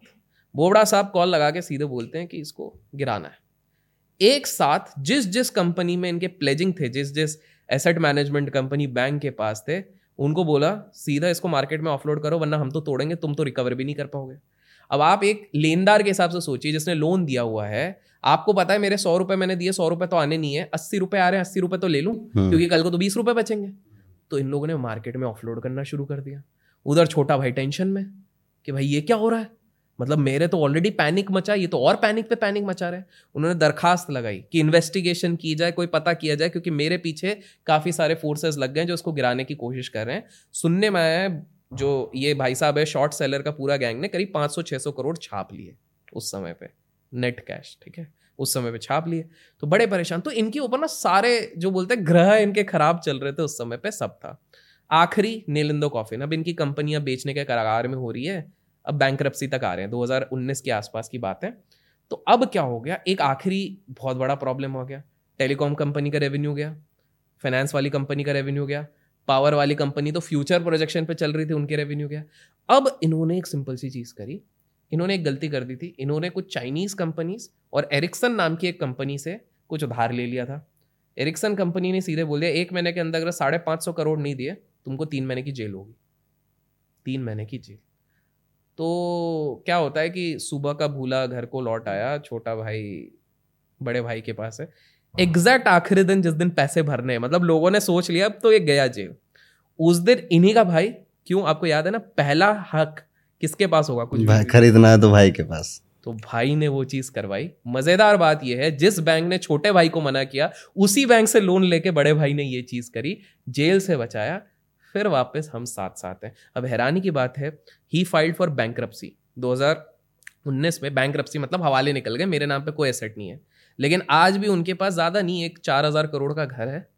बारह से तेरह लग्जरी गाड़ी हैं, जिनका एक करोड़ से ऊपर पर गाड़ी का वैल्यूएशन होगा। क्योंकि कोर्ट में इनके जो ये थे जो लड़ते हैं, क्या बोलते हैं उनको? वकील। जो कोर्ट में इनके वकील थे, उनने प्रूव कर दिया कि ये इनके नाम पे है ही नहीं। क्योंकि हमने एक कंसेप्ट की बात करी wealthy people they don't own ये था बड़ा the fall of this thing आपने बीच बीच में रॉक फेलर ब्लैक रॉक बड़े नाम लिए इनके क्या कहानियाँ हैं? अच्छा दुनिया को कौन चलाता है? लास्ट टाइम हमने बात करी थी गॉड हम्म। हमने बात करी थी। पूरे फाइनेंशियल मार्केट पूरे बिज़नेस मार्केट पूरे सरकार को केवल एक व्यक्ति एक कंपनी चलाती है जिसका नाम है ब्लैक रॉक उदाहरण देते हैं भारत की इकोनॉमी है तीन ट्रिलियन डॉलर की। भारत की इकोनॉमी है तीन ट्रिलियन डॉलर की ब्लैक रॉक एसेट मैनेज करती है nine point four trillion dollar देश से भी ज़्यादा। अमेरिका की पचास परसेंट से ज़्यादा कंपनी में स्टेक है ब्लैक रॉक का। भारत की फोर्टी फाइव टॉप कंपनीज़ चाहे आप एच डी एफ़ सी बोलो रिलायंस बोलो इन्फोसिस बोलो सारी टॉप कंपनी का ओनिंग स्टेक इनके पास है। अगर आप बात करें pre war era Russia Ukraine के जीडीपी सब कुछ मिला दो तो भी उससे ज़्यादा एसेट इनके पास है।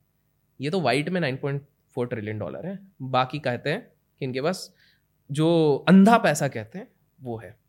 ये कंपनी, आप आज के समय पे कोई भी बड़ी चीज़ कर रहे हो, छोटी चीज़ कर रहे हो, हर चीज़ पे इसका कंट्रोल है। आप अगर बर्गर खाते हो, इनका स्टेक है मैकडोनल्ड्स में। आप कोल्ड ड्रिंक पीते हो कोक में इनका स्टेक है।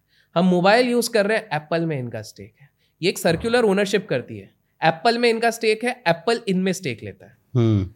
ऑडिटर भी यही बनते हैं कंसल्टेंट भी यही बनते हैं ब्रोकर भी यही बनते हैं। मीडिया हाउसेस दुनिया की 90 परसेंट ये कंट्रोल करते हैं। तो आप बोलोगे जब इतने बड़े हैं तो उनके बारे में ज़्यादा मीडिया हाउसेस में क्यों नहीं आती? मैंने आंसर आपको दे दिया नब्बे प्रतिशत मीडिया हाउसेस को कंट्रोल करती है एक कंपनी ब्लैक रॉक और इसलिए मीडिया में क्या आना चाहिए, क्या नहीं आना चाहिए, इनको बिल्कुल अच्छे से पता है। इनको पता है कि जब भी मीडिया में कोई चीज़ ज़्यादा उछकेगी, लोग दस बातें करेंगे। हम अपने आप को एक्सपोज नहीं करना चाहते इसलिए वो शांति से बैठते। लेकिन इसमें एक छोटी सी कहानी है। इनका जो ओनर थे ए, ओनर ओनर है लैरी करके उनका नाम है। तो इनकी बड़ा बढ़िया किस्सा था। कॉलेज से पास हुए उसके बाद विदेश में इन्वेस्टमेंट बैंकिंग का बड़ा क्रेज चला था कि हमको इन्वेस्टमेंट बैंकिंग में काम करना है। पहली कंपनी में गए वहाँ पर पहले ही साल में एक बिलियन डॉलर कमा के दे दिया कंपनी को। कंपनी बोले तो यार क्या एम्प्लॉय मिला है? प्रमोशन पे प्रमोशन बोनस पे बोनस पूरी दुनिया खुश। लेकिन इस दुनिया का एक दस्तूर है अरुण जी। आप जब तक दस अच्छी चीज़ें करोगे, पूरी दुनिया आपकी वाहवाही करेगी। एक गलत चीज़ कर दो या एक आपकी कोई चीज़ किसी को बुरी लग जाए, आप अचानक से सबसे बड़े विलन और सेम चीज़ इनके साथ हो गई। एक इंटरेस्ट रेट के हिसाब से ये अपना कैलकुलेशन कर रहे थे जो उनका गलत निकल गया, जिसके कारण कंपनी को एक बिलियन डॉलर का नुकसान हो अभी तक भी कंपनी इनके काम के कारण प्रॉफिट है, लेकिन एक बिलियन डॉलर का अब कुछ साल बाद ये हो गया। कंपनी ने दस ग्यारह साल देने के बाद भी इस बंदे को निकाल दिया। बोले, तुम किसी काम करनी तो इन्हें ईगो पे ले लिया। कि यार ऐसे कैसे हो सकता है कि जिस कंपनी के लिए मैंने अपना पूरा लाइफ में देने को तैयार था, इतना अच्छा कर रहा था, एक गलती के कारण। जबकि टोटल लॉस में नहीं है, हम टोटल प्रॉफिट में है नेट प्रॉफिट में है, लेकिन वो एक गलती के कारण ये कैसे कर दिया गया, इस चक्कर में क्या किया गया? उन्होंने बोला, मैं अपना खुद का कुछ करूँगा। एक पार्टनरशिप के साथ मिलके ब्लैक रॉक की पूरी स्थापना करी गई, बहुत जल्दी क्लाइंट्स मिले। और ब्लैक रॉक की एक इंटरेस्टिंग किस्सा बताता हूँ आपको। आप भी जान के हैरान हो जाओगे। मतलब शेयर बाज़ार के लोगों को लगता है शेयर बाज़ार के लोग चलाते होंगे F I I D I ठीक है, चलाते हैं, उसमें कोई नहीं है। चलाता तो ब्लैक रॉक है, कैसे मैं बताता हूँ? ब्लैक रॉक का एक बहुत बढ़िया सॉफ्टवेयर होता है, उसको कहते हैं अलादिन अलादिन आपका दिन में 2000 डेटा पॉइंट हर दिन एनालाइज करता है, क्योंकि उसमें 5000 कंप्यूटर सिर्फ़ एक ही काम करते हैं, ये 2000 पॉइंट्स को एनालाइज करने के लिए। और इसका दाम भी बड़ा दिलचस्प है। आप बोलोगे कि यार, ये अलादिन तो इतने सारे पॉइंट्स कर रहा है, ये ना बिल्कुल मतलब जैसे एस्ट्रो में आप प्रिडिक्शन प्रिडिक्शन करते हो, ये डेटा पॉइंट्स के बेसिस पे सारी चीज़ें प्रिडिक्ट करता है और सिर्फ़ सेट लोगों के पास है। अगर आज अरुण जी कहते हैं कि इनको अपने घर पे इंस्टॉल करना अलादिन, कि भैया अब तो मेरे को अलादीन चिराग मिल गए तो उनको केवल आठ करोड़ रुपए देने इंस्टॉल करने के। और उसके बाद इसका एनुअल मेंबरशिप अगर मैं बताऊँ तो जेपी मॉर्गन ने लास्ट ईयर 45 करोड़ ओनली दिया हुआ है। तो आप हर साल 45 करोड़ प्लस 8 करोड़ का इंस्टॉलेशन दीजिए, आपके पास भी अलादीन आ जाएगा। तो ये जो सबसे बड़े बड़े लोग हैं जो इस पूरी दुनिया को चला रहे हैं। दुनिया में कह रहा हूँ मैं सच टेक्निकल टर्म्स में वो उनमें से ब्लैक रॉक एक है। ब्लैक रॉक का या अलादीन सिर्फ़ अब आप सोच लो ना यार पचास साठ करोड़ का अगर सिर्फ़ सॉफ्टवेयर ही रखना है तो उसके लिए कैसा इंफ्रास्ट्रक्चर कितनी सिक्योरिटी तो अलग खर्चे और अलग है। हम्म। तो वो किस तरह के लोग रहते हैं? तो ब्लैक रॉक एक ऐसी कंपनी है जो पूरी दुनिया पूरे उसको चलाती है। इनफैक्ट ये माना जाता है कि हमारे दुनिया में जितने क्रैशेज आते हैं वो खुद ब्लैक रॉक ला के आती है। स्टेक तो पूरी दुनिया में है इसका। और सारे क्रैश से बचाने के लिए पहले सबसे पहले फेड और यूएस की गवर्नमेंट जाती भी इन्हीं के पास है। भाई साहब बचा लो। बनाते ये वो वायरस एंटीवायरस कंपनीज़ की एक खास बात है ना। वायरस खुद बनाते हैं और उसके बाद एंटीवायरस बना के बेचते हैं। सेम चीज़ है। माना जाता है right from the late nineties two thousand से पकड़ लो जितने क्रैशेज हुए इन इन्होंने बनाए क्रैशेस बचाए भी। शायद जिस कंपनी में ये काम करते थे उसका नाम भी ऐसे कुछ था स्टोन ब्लैक हाँ स्टोन ब्लैक हाँ। सो फिर उसी का नाम करके तो इस, वो हाँ मतलब उस तरह से फिर मिक्स करके इनफैक्ट वो जिस बंदे के साथ भी ज्वाइन किए उसकी कंपनी में भी इसी तरह सा कुछ एक नाम हाँ, था। हाँ, हाँ, फिर वहाँ से उन लोगों ने हाथ तो नाम मतलब बदला नहीं उन्होंने कहा कि इसी को पिछाड़ना है मुझे। बिल्कुल तो ये ईगो से शुरुआत हुई थी। एक तो वो था और ऐसा एक थ्योरी कहा जाता है क्योंकि वो दिखाना चाहते थे कि काले पत्थर से भी डायमंड जो निकलता है हम्म, हम्म। तो वो उस हिसाब से वो दिखाना चाहते थे। मैं एक जगह पे पढ़ रहा था कि इनकी दुनिया की सबसे बड़ी इन्फ्लुएंशियल चाहे रशिया लो यूक्रेन लो इंडिया लो कहीं के भी लो इनके पास करीब साढ़े चार सौ कंपनीज़ का ऐसा पोर्टफोलियो जहाँ पर इनके पास मेजर स्टेक्स है। तो आप सोचो कि मीडिया इनके हाथ में है। सारी चीज़ें इनके हाथ में है। They are the ones who are controlling the entire economies must be very intelligent person जो जो उनकी है। लहरी जिनका नाम आपने लिया। तो क्या ऐसा होता है कि मतलब कि अगर आप बहुत इंटेलिजेंट है तो स्टॉक मार्केट में बहुत तूफ़ान मचा देंगे? इस पर भी एक किस्सा अगर आप अनुमति दें। शेयर बाज़ार में इंटेलिजेंस इनवर्सली कोरिलेटेड है। आपकी सक्सेस से। मैं बताता हूँ। ये बात होगी अर्ली टू थाउजेंड्स की।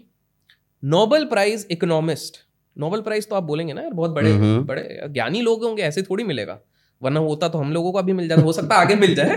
But Nobel prize Wall Street के सबसे बड़े traders Harvard Stanford L B S London business school के सबसे बड़े टॉपर्स ये आके एक कंपनी फॉर्म करते हैं। साथ में आजकल शेयर बाज़ार में जो लोग कनेक्टेड होंगे आप लोग कमेंट्स में ज़रूर बताएगा अगर आपने कभी ऑप्शन ट्रेडिंग करी होगी। आपने सुना तो होगा ऑप्शन हाँ, हाँ, बिल्कुल सुना ऑप्शन ट्रेडिंग में एक कंसेप्ट होता है ब्लैक स्कूल्स मॉडल ये इसने नींव रखी थी ब्लैक स्कूल मॉडल नींव रखी थी कि ऑप्शन के प्राइस कैसे कैलकुलेट होते हैं। तो जिसने ब्लैक स्कूल मॉडल की खोज करी थी वो भी इनके टीम के पार्ट थे। आप समझो। तो आप इसको ड्रीम टीम बोल सकते हो। करेक्ट हम्म। इतनी बड़ी टीम तो भैया क्या है? सौ साल के डेटा पे इनने रिसर्च करा और उन्होंने बोला हमने मार्केट क्रैक कर लिया। इन्होंने एक कंसेप्ट निकाला था, जिसको आज के समय में कहते हैं आर्बिट्राज हल्के से बता दूँ, आज हमारे इधर भारत में दो एक्सचेंज अगर मेन बोले बीएससी और एनएससी आज तो कंप्यूटराइज सिस्टम हो गया तो बीएससी में अगर इन्फोसिस लेट से हज़ार रुपए का है तो एनएससी में भी हज़ार पॉइंट दो का होगा। पहले जब डिजिटलाइजेशन नहीं था तो प्राइस में बड़ा डिफरेंस होता था। यहाँ पर इन्फोसिस बीएससी में हज़ार का होगा तो एनएससी में एक हज़ार दस का होगा। तो बहुत सारे लोग बोलते बोले, हमको प्राइस से मतलब ही नहीं है। वो बीएससी में हज़ार पे उठाते थे। और एनएससी पे हज़ार दस पे बेचते थे वो दस रुपए का जो डिफरेंस था वो उनका नेट प्रॉफिट निकाल के निकल जाते थे। आज वो चीज़ हट गई है लेकिन आर्बिट्राज आप समझ रहे दो अलग एसेट क्लास या दो अलग जगह से ले दे के बेचना। तो ये आर्बिट्राज करेंसीज पे चलाते थे। तो इन्होंने अपनी एक थ्योरी निकाली सौ साल का एक बहुत बड़ा बैक टेस्ट और रिसर्च किया और उन्होंने निकाला कि जब एक करेंसी ऊपर जाती है ये वाली तो ये वाली करेंसी नीचे जाती है ये वाली करेंसी ऊपर जाती है। जैसे हम यूएस डॉलर और आईएनआर का करते हैं रुपीज़ हम्म। का करते हैं वैसा उन्होंने निकाला। तो इनकी पूरी थ्योरी में आज तक हमेशा से हुआ है कि इनवर्स कोरिलेशन के इन्होंने कुछ पैटर्न्स निकाल लिए। तो इन्होंने रूबल रूबल मतलब हमारा रशिया का बता ही दिया आपने ठीक है। तो रशिया का जो रूबल हो गया रूबल और उसका कोरिलेशन निकाला थाई और इन सब के साथ हम्म, हम्म। भट्ट के साथ। तो सब कुछ बढ़िया चल रहा था। पैसे पे पैसे आ रहा है क्योंकि इतनी ज्ञानी टीम होगी कौन पैसा नहीं देगा? अब एक कंसेप्ट होता है हेज फंड बहुत लोगों को नहीं पता कि यूएस में इतने सारे लोग हेज फंड में इंटरेस्टेड क्यों हो जाते हैं? बिकॉज़ हेज फंड का एक रूल होता है कि you can only take 99 investor hedge fund क्या होता है? हेज फंड एक ऐसी जगह होती है जहाँ पर कुछ सिलेक्टेड बड़े लोग जो रिस्क ले सकते हैं लेकिन उनके पास पैसा भी ढेर सारा है वो पुल अप करते हैं अपना कैपिटल एक मैनेजर को देते हैं वो एक परसेंटेज लेता है एक शेयरिंग लेता है और उसके बाद वो किसी भी एसेट क्लास में एक दुनिया में किसी भी कोने में पैसा लगा के वो इनको पैसा बना के देगा। लॉन्ग या शॉर्ट करके। अब हेज फंड का एक रूल रहता है कि उसमें ना 99 इन्वेस्टर्स आ सकते हैं। आप बोलोगे 99 इन्वेस्टर में आप कितना ही पैसा बना सकते हो? यहीं पर कैच है। हेज फंड के काफ़ी सारे इन्वेस्टर्स कौन होते थे? Pension funds insurance companies okay अब इंश्योरेंस कंपनी के पास तो बहुत सारा पैसा रहता है। पेंशन फंड्स यूएस में बहुत सारा होता है और यूएस और यूके में कॉलेज फंड्स होते हैं। कॉलेजेस के पास भी एक बहुत बड़ा पूल होता है। हार्वर्ड, स्टैनफोर्ड, इनके पास बड़ा पूल रहता है, जैसे उनके एलुमनाई दे रहे हैं, जो भी दे रहे हैं। उनके पास आउट हुए जो रिच मिलियनर्स बिलियनर्स है, वो देते हैं। तो 99 इनके ऐसे हो जाते थे तो उनका एक एक बंदा मान के चलो एक बिलियन डॉलर आ रहा है, दो बिलियन डॉलर आ रहा है तो वो बड़ा बड़ा ऐसे उस समय की सबसे लार्जेस्ट कंपनी थी जो ये सारी चीज़ें मैनेज कर रही थी। अब सीन इस तरह से होता है कि ये लोग मैनेज कर रहे हैं, हर साल पैंतालीस परसेंट का रिटर्न कंपाउंडिंग बन रहा है। इतने बड़े पैसे पे क्यों बन रहा है? क्योंकि ये हंड्रेड एक्स का लेवरेज ले रहे हैं। क्योंकि इनको तो पूरा कॉन्फिडेंस है ना। हमने जो देखा है, वो तो बिल्कुल सही चल रहा है। अब प्रॉब्लम ये हो जाती है पता नहीं हर चीज़ रशिया से क्यों आती है। तो रूबल का डिफ़ॉल्ट की बात आने लग जाती है। क्योंकि अगेन कुछ रशिया में कुछ ताम झाम होने लग जाता है। और इन लोगों ने जो अपनी गणित निकाली थी इनवर्स को की, पहली बार सारे एसेट एक ही डायरेक्शन में चल रहे हैं। जैसे 2020 की अगर मैं बात करूँ मार्केट जब गिर रहा था, उसके बाद जब उठा तो साथ में गोल्ड भी उठ रहा था बीच में। हम्म। और जब गिर रहा था, तब गोल्ड भी गिर रहा था क्रूड भी गिर रहा था, सब गिर रहा था 2020 में। सेम चीज़ उस समय हो गई, सारी एक साइड इनके तो पूरे गणित हिल गए, क्योंकि सौ साल में आज तक कभी ऐसा हुआ नहीं। और ऐसे हिल गए कि महीने भर में बैंक तक सवाल आ गया। ये दुनिया के सबसे बड़े ज्ञानी थे। तो आपको एक चीज़ समझनी पड़ेगी, अगर हमारे देश में अगर बात करें तो जिनके पास सबसे ज्ञान की बात नहीं करूँगा एजुकेशनल क्वालिफिकेशन कम क्वालिफाइड लोगों ने सबसे ज़्यादा डंका मारा हुआ है। एग्ज़ाम्पल के तौर पे आरकेडी ने he is just B com second year pass out या first year pass out V K करके एक हैं नाम लोग गेस कर लेंगे अच्छे इन्वेस्टर हैं।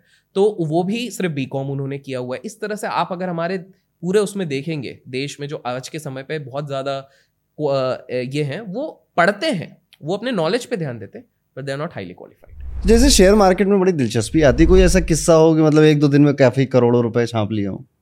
तो इस पे दो किस्से बताता हूँ। एक कंट्रोवर्शियल एक नॉर्मल हज़ार आठ की बात है। 2008 के समय पे, अब तो सबको पता है लेमन ब्रदर क्राइसिस आया था मार्केट बहुत बुरी तरीके से गिरा था। एक आईटी कंपनी में बैंगलोर में काम करने वाले एक व्यक्ति ने दस हज़ार रुपये लगाए थे इंडियन शेयर बाज़ार में। उसने एक पुट ऑप्शन होता है मार्केट जब गिरेगा तो पुट ऑप्शन लिया जाएगा। उसने ऐसे दूर के लेके रख लिए। उसको खुद को ये नहीं पता था। उसने तुक्केबाजी में लिया, उसको खुद को ये नहीं पता था कि मार्केट अब क्या खुलेगा।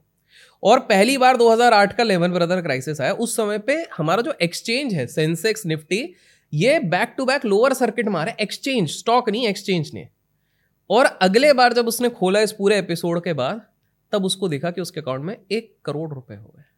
हम्म। इक्कीस दिन भी नहीं लगे पैसा डबल वबल तो छोड़ दो एक करोड़ रुपए। हैरानी की बात यह है कि जो एक ब्रोकिंग हाउस के, एक जाने मानी ब्रोकिंग हाउस है, डिस्काउंट ब्रोकिंग हाउस है, जिसके मालिक ने कहा था कि हमारे इसमें इनने बनाए थे, लेकिन इस व्यक्ति ने वो बोलते ना, आसानी से आई हुई चीज़ आपके पास टिकती नहीं है। छः महीने के अंदर पूरा पैसा गवा दिया, अलग से चार लाख रुपए भी गए। लालच पे कंट्रोल नहीं होता लोगों को रोक लेते, वहीं पे बच जाते। आप खुद सोचो, एक सैलरीड वाले बंदे को दस हज़ार रुपए लगा के अगर एक करोड़ बन रहे, क्या ज़रूरत थी भैया? उधर ही निकल जाते फिक्स डिपॉजिट करते इंटरेस्ट से कमाते, ऐसा काफ़ी लोग सोचते हैं, लेकिन ग्रीड नहीं रुकती। तो ये तो एक भारत का किस्सा। अब एक बहुत बड़ा इंटरेस्टिंग किस्सा है। आपकी ऑडियंस शायद वाइज होगी जज करने के लिए क्या ऐसा हो सकता है, नहीं हो सकता है। आपको बड़े इंटरेस्टिंग लगेगी, आपके दर्शकों को लगेगी। 2003 की बात है। F B I F B I raid मारती है एक के घर पे और हिरासत में लेती है एक व्यक्ति पे। उस व्यक्ति पे एलिगेशन लगाई गई है। क्या एलिगेशन लगाई गई है? कि तुमने करे इंसाइडर ट्रेडिंग इंसाइडर ट्रेडिंग क्या होती है? कि बेसिकली आपको कंपनीज़ के कुछ इंटरनल इन्फॉर्मेशन पता रहता है। जैसे कि मान लीजिए आप किसी कंपनी में काम करें बड़े पोस्ट में है मैनेजर हैं आपको कुछ इंटरनल इन्फॉर्मेशन पता हुई है आप बोलोगे कि यार अभिषेक भाई मैं अपने अकाउंट में तो ट्रेड नहीं कर सकता हूँ मैं आपको वो इन्फॉर्मेशन दे रहा हूँ। आप ट्रेड करो बाद में फिफ्टी फिफ्टी कर लेंगे जो मुनाफा होगा मेरी वाइफ के अकाउंट में आप डाल देना। अभी वाइफ नहीं है गर्लफ्रेंड के अकाउंट में डाल देना। तो आपने ये डिसाइड कर लिया। आपने मुझे सेंसिटिव इन्फॉर्मेशन दी किस तरह की इन्फॉर्मेशन कंपनी का ये रिज़ल्ट आएगा कल कंपनी घाटे में होने वाली है। तो ऑब्वियसली वो प्राइवेट इन्फॉर्मेशन है जो आप पब्लिक हम्म। में आने से पहले मुझे दे रहे हो। मैं मुनाफा कमाऊँगा पास करूँगा। तो ये होता है इनसाइडर इन्फॉर्मेशन तो एफबीआई ने एफबीआई इंक्लूड नहीं होती है जब तक बहुत बड़ा केस नहीं हो, इस व्यक्ति को हिरासत में लिया कि भैया तुमने इनसाइडर ट्रेडिंग करी है। क्यों एफबीआई को डाउट हुआ? बिकॉज़ दो हफ़्ते में 2600 करोड़ रुपीस इस व्यक्ति ने कमा लिए थे शेयर बाज़ार से। टू वीक्स में 2600 करोड़ और वो भी शुरू किया था केवल दो लाख रुपए से। तो ज़ाहिर सी बात है, कुछ तो डाउट होगा।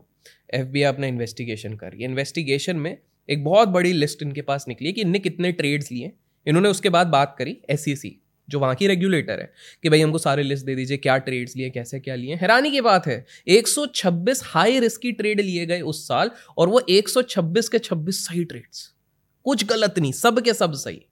अब इंटरोगेशन में बिठाया उस बंदे को। उस बंदे ने जो बात कही उसने सबको हिला के रख दिया। उस बंदे ने कहा मेरे को ये सारी चीज़ें इसलिए नहीं पता कि मैंने इनसाइडर ट्रेडिंग करी इनसाइडर ट्रेडिंग करी तो 126 कंपनीज़ के बारे में थोड़ी पता रहता मेरे को जो मैं इतना धनाधन कर रहा हूँ। हम्म। इतना भी बड़ा इंसान तो हूँ नहीं मैं। तो एफ़ है बोले हाँ ये बात भी सही है तो तुमको कैसे पता? उस बंदे ने बोला वो मेरे को इसलिए पता है क्योंकि मैं 200 साल बाद से आया हूँ मैं एक टाइम ट्रैवलर हूँ।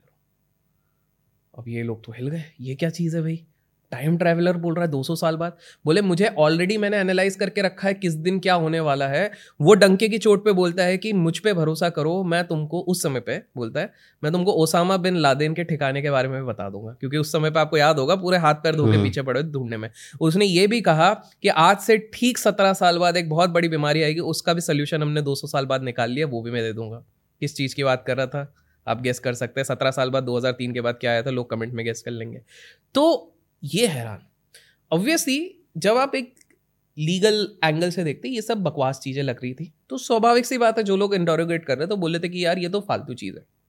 तो अब इंटरोगेशन चल रहा है, माहौल को थोड़ा डिस्क्रीट रखा गया बिकॉज़ यूएस हो या कोई भी गवर्नमेंट हो ना, कभी भी इस तरह की सेंसिटिव इन्फॉर्मेशन जो सबको हिला सकते हैं, वो कभी बाहर नहीं लाना चाहती है। जैसे एरिया 51 जो है हकीकत में, जहाँ पर एलियंस को रखा जाता है, माना जाता है कि यूएस गवर्नमेंट की एक सैंक्शन है, वहाँ पर पैसा जाता है, लोग साथ में मिलकर ऐसी ऐसी टेक्नोलॉजी बना चुके हैं, जिसके बारे में हमको भी नहीं पता। वो इसलिए नहीं क्योंकि उनको पता है पब्लिक में जाएगा, बौखाल मचेगा, फालतू में सारी अर्थव्यवस्था हिलेगी। तो ये लोग चाहते हैं अपने अपने अंदर ही पावर रखे, ये रखे। तो ये लोगों ने सोचा कि मन में थोड़ा ग्रीड आ गया कि भाई इससे कुछ दूसरी चीज़ें अगर पता की जाए। जितने में ये सोच रहे थे इंटोरोगेशन चल रहा है, पंद्रह, दस, पंद्रह दिन हुए होंगे। एक और व्यक्ति आता है, वो इसकी बेल करवाता है। बेल हो नहीं रही थी, एक मिलियन डॉलर देख के इसकी बेल करवाता है। एक मिलियन डॉलर क्योंकि हाई प्रोफ़ाइल है। कहीं ना कहीं प्रॉपर डॉक्यूमेंट के साथ आए लीगल उसके साथ आए।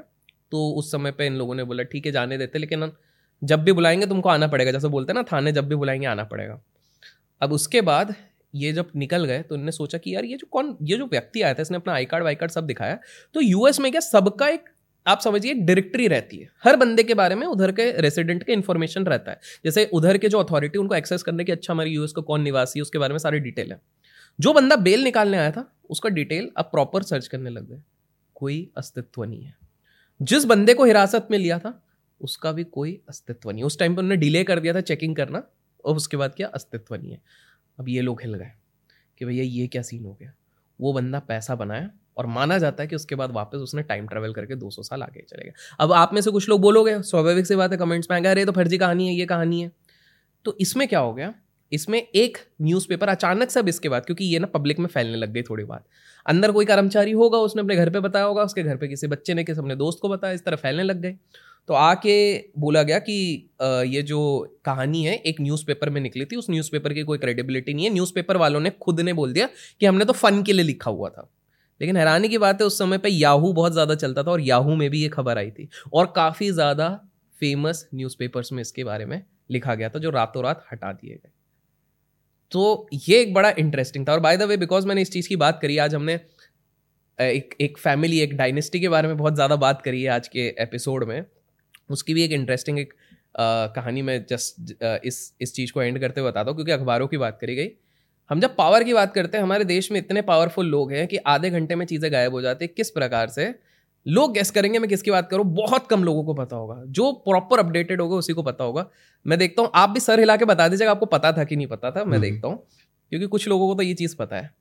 तो हमने आज जिस डायनेस्टी की बात करी उसमें बड़े भाई का एक बेटा है ठीक है? नाम लोग गेस कर लें। उसने अपनी गाड़ी से किसी को उड़ा दिया। उस व्यक्ति की डेथ हो गई।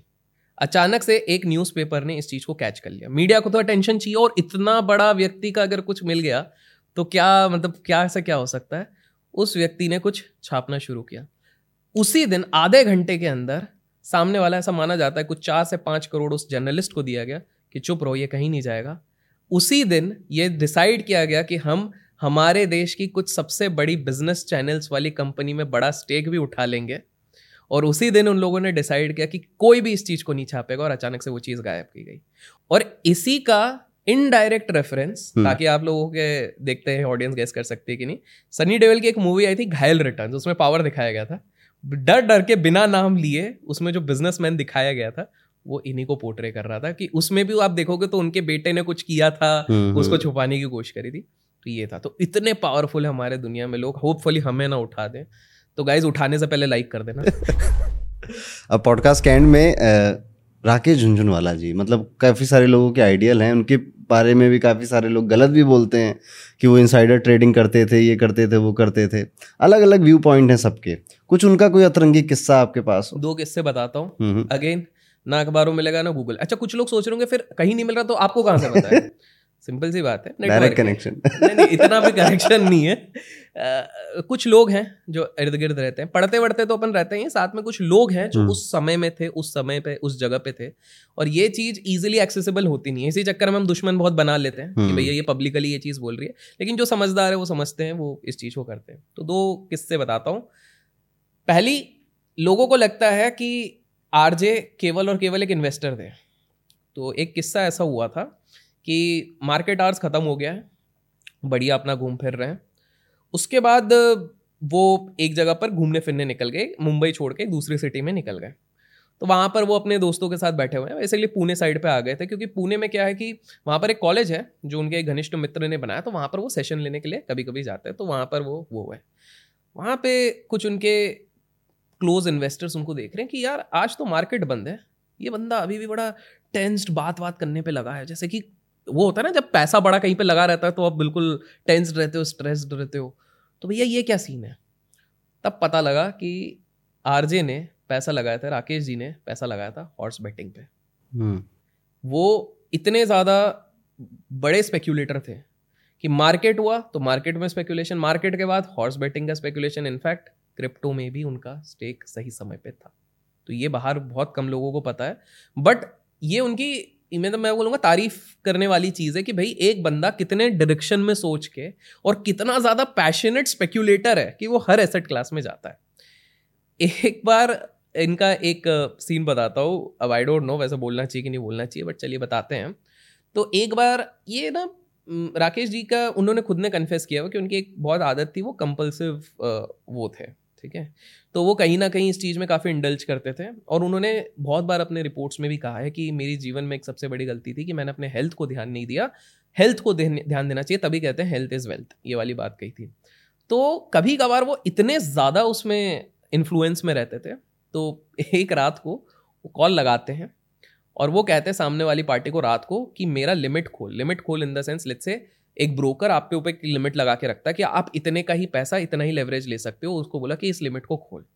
अब वो ब्रोकर अड़ गया, क्योंकि वो ब्रोकर का बंदा था रिलेशनशिप मैनेजर रिलेशनशिप मैनेजर के पास इतना पावर नहीं है, क्योंकि ये सीधे बोल रहे दो सौ करोड़ आज के लिए खोल दे, एक ही दिन के लिए, एक रात के लिए।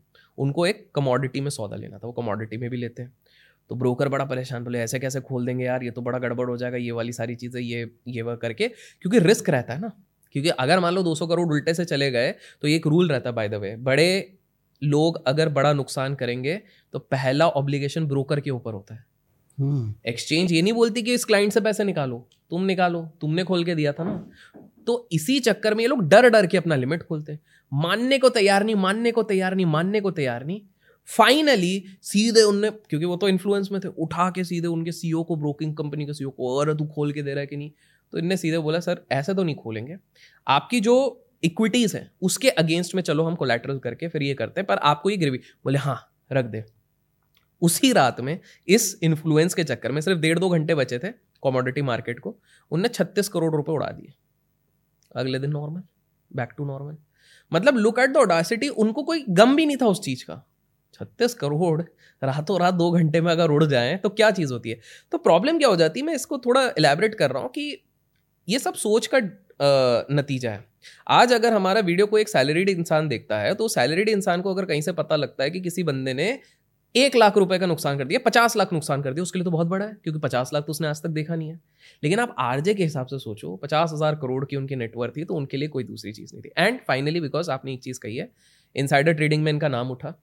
एपटेक नाम की एक कंपनी थी, जिसपे बार बार इनका नाम उठा। सेटलमेंट हो गया था, उस चीज़ से वो निकल गए। तो अब आपको एक फाइनल किस्सा बताता हूँ मैं। ये बहुत लोगों को हैरान कर देगा। 2001 की बात है, मार्केट बढ़िया चल रहा है, सब कुछ ठीक ठाक चल रहा है, सारी चीज़ें चल रही हैं। उस समय पे आरजे और इनके दो मित्र जो आपके लोग गेस कर लेंगे कमेंट्स में लेट्स सी करते हैं कि नहीं। ये लोग डिसाइड करते हैं पैसा बनाना है, पैसा बनाने के लिए शॉर्ट सेल करेंगे। शॉर्ट सेल मतलब ऊपर से नीचे बेचेंगे, फिर खरीदेंगे। तो ये लोग डिसाइड करते हैं कि चलो ये चीज़ की जाएगी। उस दिन हमारे देश की one of the biggest IT companies जो सोच भी नहीं सकते, उस कंपनी के ये लोग शेयर शॉर्ट करते हैं। मार्केट बंद होने वाला है मार्केट बंद होते ही ये कंपनी छह परसेंट गिर जाती है। याद रखिए, पचास हज़ार करोड़ की कंपनी को छह परसेंट एक दिन में अगर कुछ ग्रुप ही गिला दे तो वो कितने पावरफुल ग्रुप होंगे। स्वाभाविक सी बात थी बिकॉज़ इस आईटी कंपनी का बहुत बड़ा वेटेज इंडेक्स में था तो इंडेक्स में भी डिप आया, और ये चीज़ नज़र में चले गई रेगुलेटर की। रेगुलेटर बोला, भैया, पता करना पड़ेगा ये क्या चीज़ हुई है? उसके बाद इन्वेस्टिगेशन पे इन्वेस्टिगेशन इन्वेस्टिगेशन पे इन्वेस्टिगेशन इन्वेस्टिगेशन चला। आरजे का नाम आ चुका था। आरजे के साथ साथ उनके मित्र का भी नाम आ गया था। उनके मित्र ने फिर बिकॉज़ उनके मित्र उनके गुरुजी जिनके बारे में हमने लास्ट पॉडकास्ट में बात करा है वो इधर बहुत बड़े इन्फ्लुएंशियल फिगर थे। तो इनको काफ़ी सारी चीज़ें इन ऑन आउट पता थी। इन लोगों को डायरेक्शन मिला कि भाई अब सुमड़ी में चले जाओ। शॉर्ट सेलिंग बंद करो अब तुम बनो इन्वेस्टर तो इन्वेस्टर हम्म। ये नाइन्टी टू से नहीं बने थे। हम्म। ये इसके बाद से बने थे। फिर उसके बाद जो जिन्होंने सबसे ज़्यादा पैसा कमाया था जो आरजे के फ्रेंड थे तो उन्होंने कहा कि उनका उनकी सारी कंपनीज़ के नाम आने लग गए थे। और बोला कि भाई ये पंगा हो सकता है तो इंटरनल इनको इन्फॉर्मेशन है सुमड़ी में चले जाओ। तो बोले सुमड़ी में जाए तो क्या किया जाए क्या किया जाए? तो मेरा एक बचपन का सपना है कि मैं कुछ ऐसा बनाऊँ जहाँ से रोज़ लोग आएँ दाल चावल खरीदें ग्रोसरी खरीदें मैगी खरीदें जो खरीदना है खरीदें। तो विदेश होके आए थे उस समय पे तो विदेश में एक वॉलमार्ट करके चलता है। तो बोले कुछ ज़्यादा हिंट दे दी है वैसे। बट हम्म। बोले कि भाई इधर भी कुछ बनाया जाए। तो वो इसलिए उस प्लान में लग गए। लोगों को लगता है कि आ, ये जब इतने अच्छे ट्रेडर और इन्वेस्टर थे तो इसमें क्यों लग गए? ये भी एक और रीज़न है। क्योंकि अब उनके पास पेयर टाइम था इनको सुमड़ी में जाना था अपना प्रोफेशन धीरे से खिसकाना चाहो। तो वो उसमें चले गए। आरजे को निर्देश दिया गया कि भैया तुम सुमड़ी में जाओ तुम इन्वेस्टर बनो वैल्यू इन्वेस्टर के पोस्टर बॉय बनो क्योंकि हर दो हर बीस साल में एक पोस्टर बॉय चाहिए इनको। हम्म। तुम अगला पोस्टर बॉय बनो। एक को काम दिया कि भैया तुम अपनी दुकान खोल लो। तीसरे व्यक्ति को काम दिया गया, भाई तुम अपना ब्रोकिंग हाउस चलाओ और माहौल बना के रखो। तो ये यहाँ पर पूरा डिसाइड होके ये चीज़ नेक्सस बनाई गई। तो कहने का मेरा मतलब ये है कि हमारे देश में जितने भी इन्वेस्टर हैं, वो इन्वेस्टर थे ही नहीं, वो ट्रेडर थे स्पेक्यूलेटर थे। उनको वेशभूषा पहनाई दी गई कि आप वैल्यू इन्वेस्टर बनो। 1992 में इनने सबसे ज़्यादा पैसा बनाया 2000 2001 में सबसे ज़्यादा पैसा बनाया, दोनों समय शॉर्ट करके पैसा बनाया। आज के समय पे भी जब तक जो भी जीवित था, उनने सबसे ज़्यादा पैसा ट्रेडिंग से बनाया गया। लेकिन सिंपल सी बात थी मार्केट में रिस्पेक्ट मिलती है इन्वेस्टर को ट्रेडर को नहीं ट्रेडर को जुआरी कहा जाता है। तो अगर तुमको पोस्टर बॉय बनना है तो सबको दिखाओ कि हम इन्वेस्टर है। इसलिए उन्होंने अपने आप को इन्वेस्टर दिखाया। अदरवाइज़ ऐसे कैसे हो सकता है? तीन व्याख्या देता हूँ, लोग गेस करेंगे कि एक टेलीकॉम टेलीकॉम कंपनी जिसके हवाले निकली है, अचानक से एक बड़ा इन्वेस्टर कहता है कि मैं यहाँ पे स्टेक लेने वाला हूँ, तीन रुपए का शेयर अचानक से कुछ ही महीनों में बारह रुपए का हो जाता है, उसके बाद पता ही नहीं चलता, वो कभी वो शेयर हिलता ही नहीं है। क्यों ऐसा होता है कि एक हमारे देश की बहुत बड़ी मीडिया कंपनी जिसके हवाले निकलने वाली रहती है, अचानक से एक इंटरनेशनल मीडिया कंपनी के साथ, जो स्पाइडरमैन जैसी मूवीज़ भी शायद निकालती है, उनके साथ डीलिंग होने वाली रहती है, लेकिन ठीक एक दिन पहले एक इन्वेस्टर को पता लगता है, वो अचानक से स्टेक उठाता है, अगले दिन ये बीस ऊपर जाती है पैसा निकाल के निकल जाते क्यों ऐसा होता है कि हमारे देश में जब कोरोना क्राइसिस होता है, अचानक से सारी गेमिंग कंपनीज़ गिरने लग जाती हैं, लेकिन कुछ बड़े इन्वेस्टर्स को इसका बारे में पहले से पता रहता है, वो वहाँ से उठाते हैं। Ease of access of information and they are traders first and then investors काफ़ी अच्छे नोट के साथ हमने ये पॉडकास्ट को एंड किया। Thank you so much Abhishek ji, एक और धमाकेदार पॉडकास्ट करने के लिए। अब इस वीडियो का हम टारगेट रखेंगे। आप बताइए कितना रखते हैं? फिफ्टीन थाउज़ेंड करते लालच नहीं करते। पंद्रह हज़ार लाइक करेंगे तो हम अपने अभिषेक जी के साथ तीसरा पॉडकास्ट करेंगे। तो एक हिस्ट्री वाला पॉडकास्ट है एक ये मिस्ट्री वाला और तीसरा भी एक मिस्ट्री ही है वो क्या होने वाला है? बड़ा कुछ है। कुछ बढ़िया कुछ अच्छे किस्से शेयर मार्केट और फाइनेंस की दुनिया से। Thank you so much Abhishek Kar ji आने के लिए। राधे राधे राधे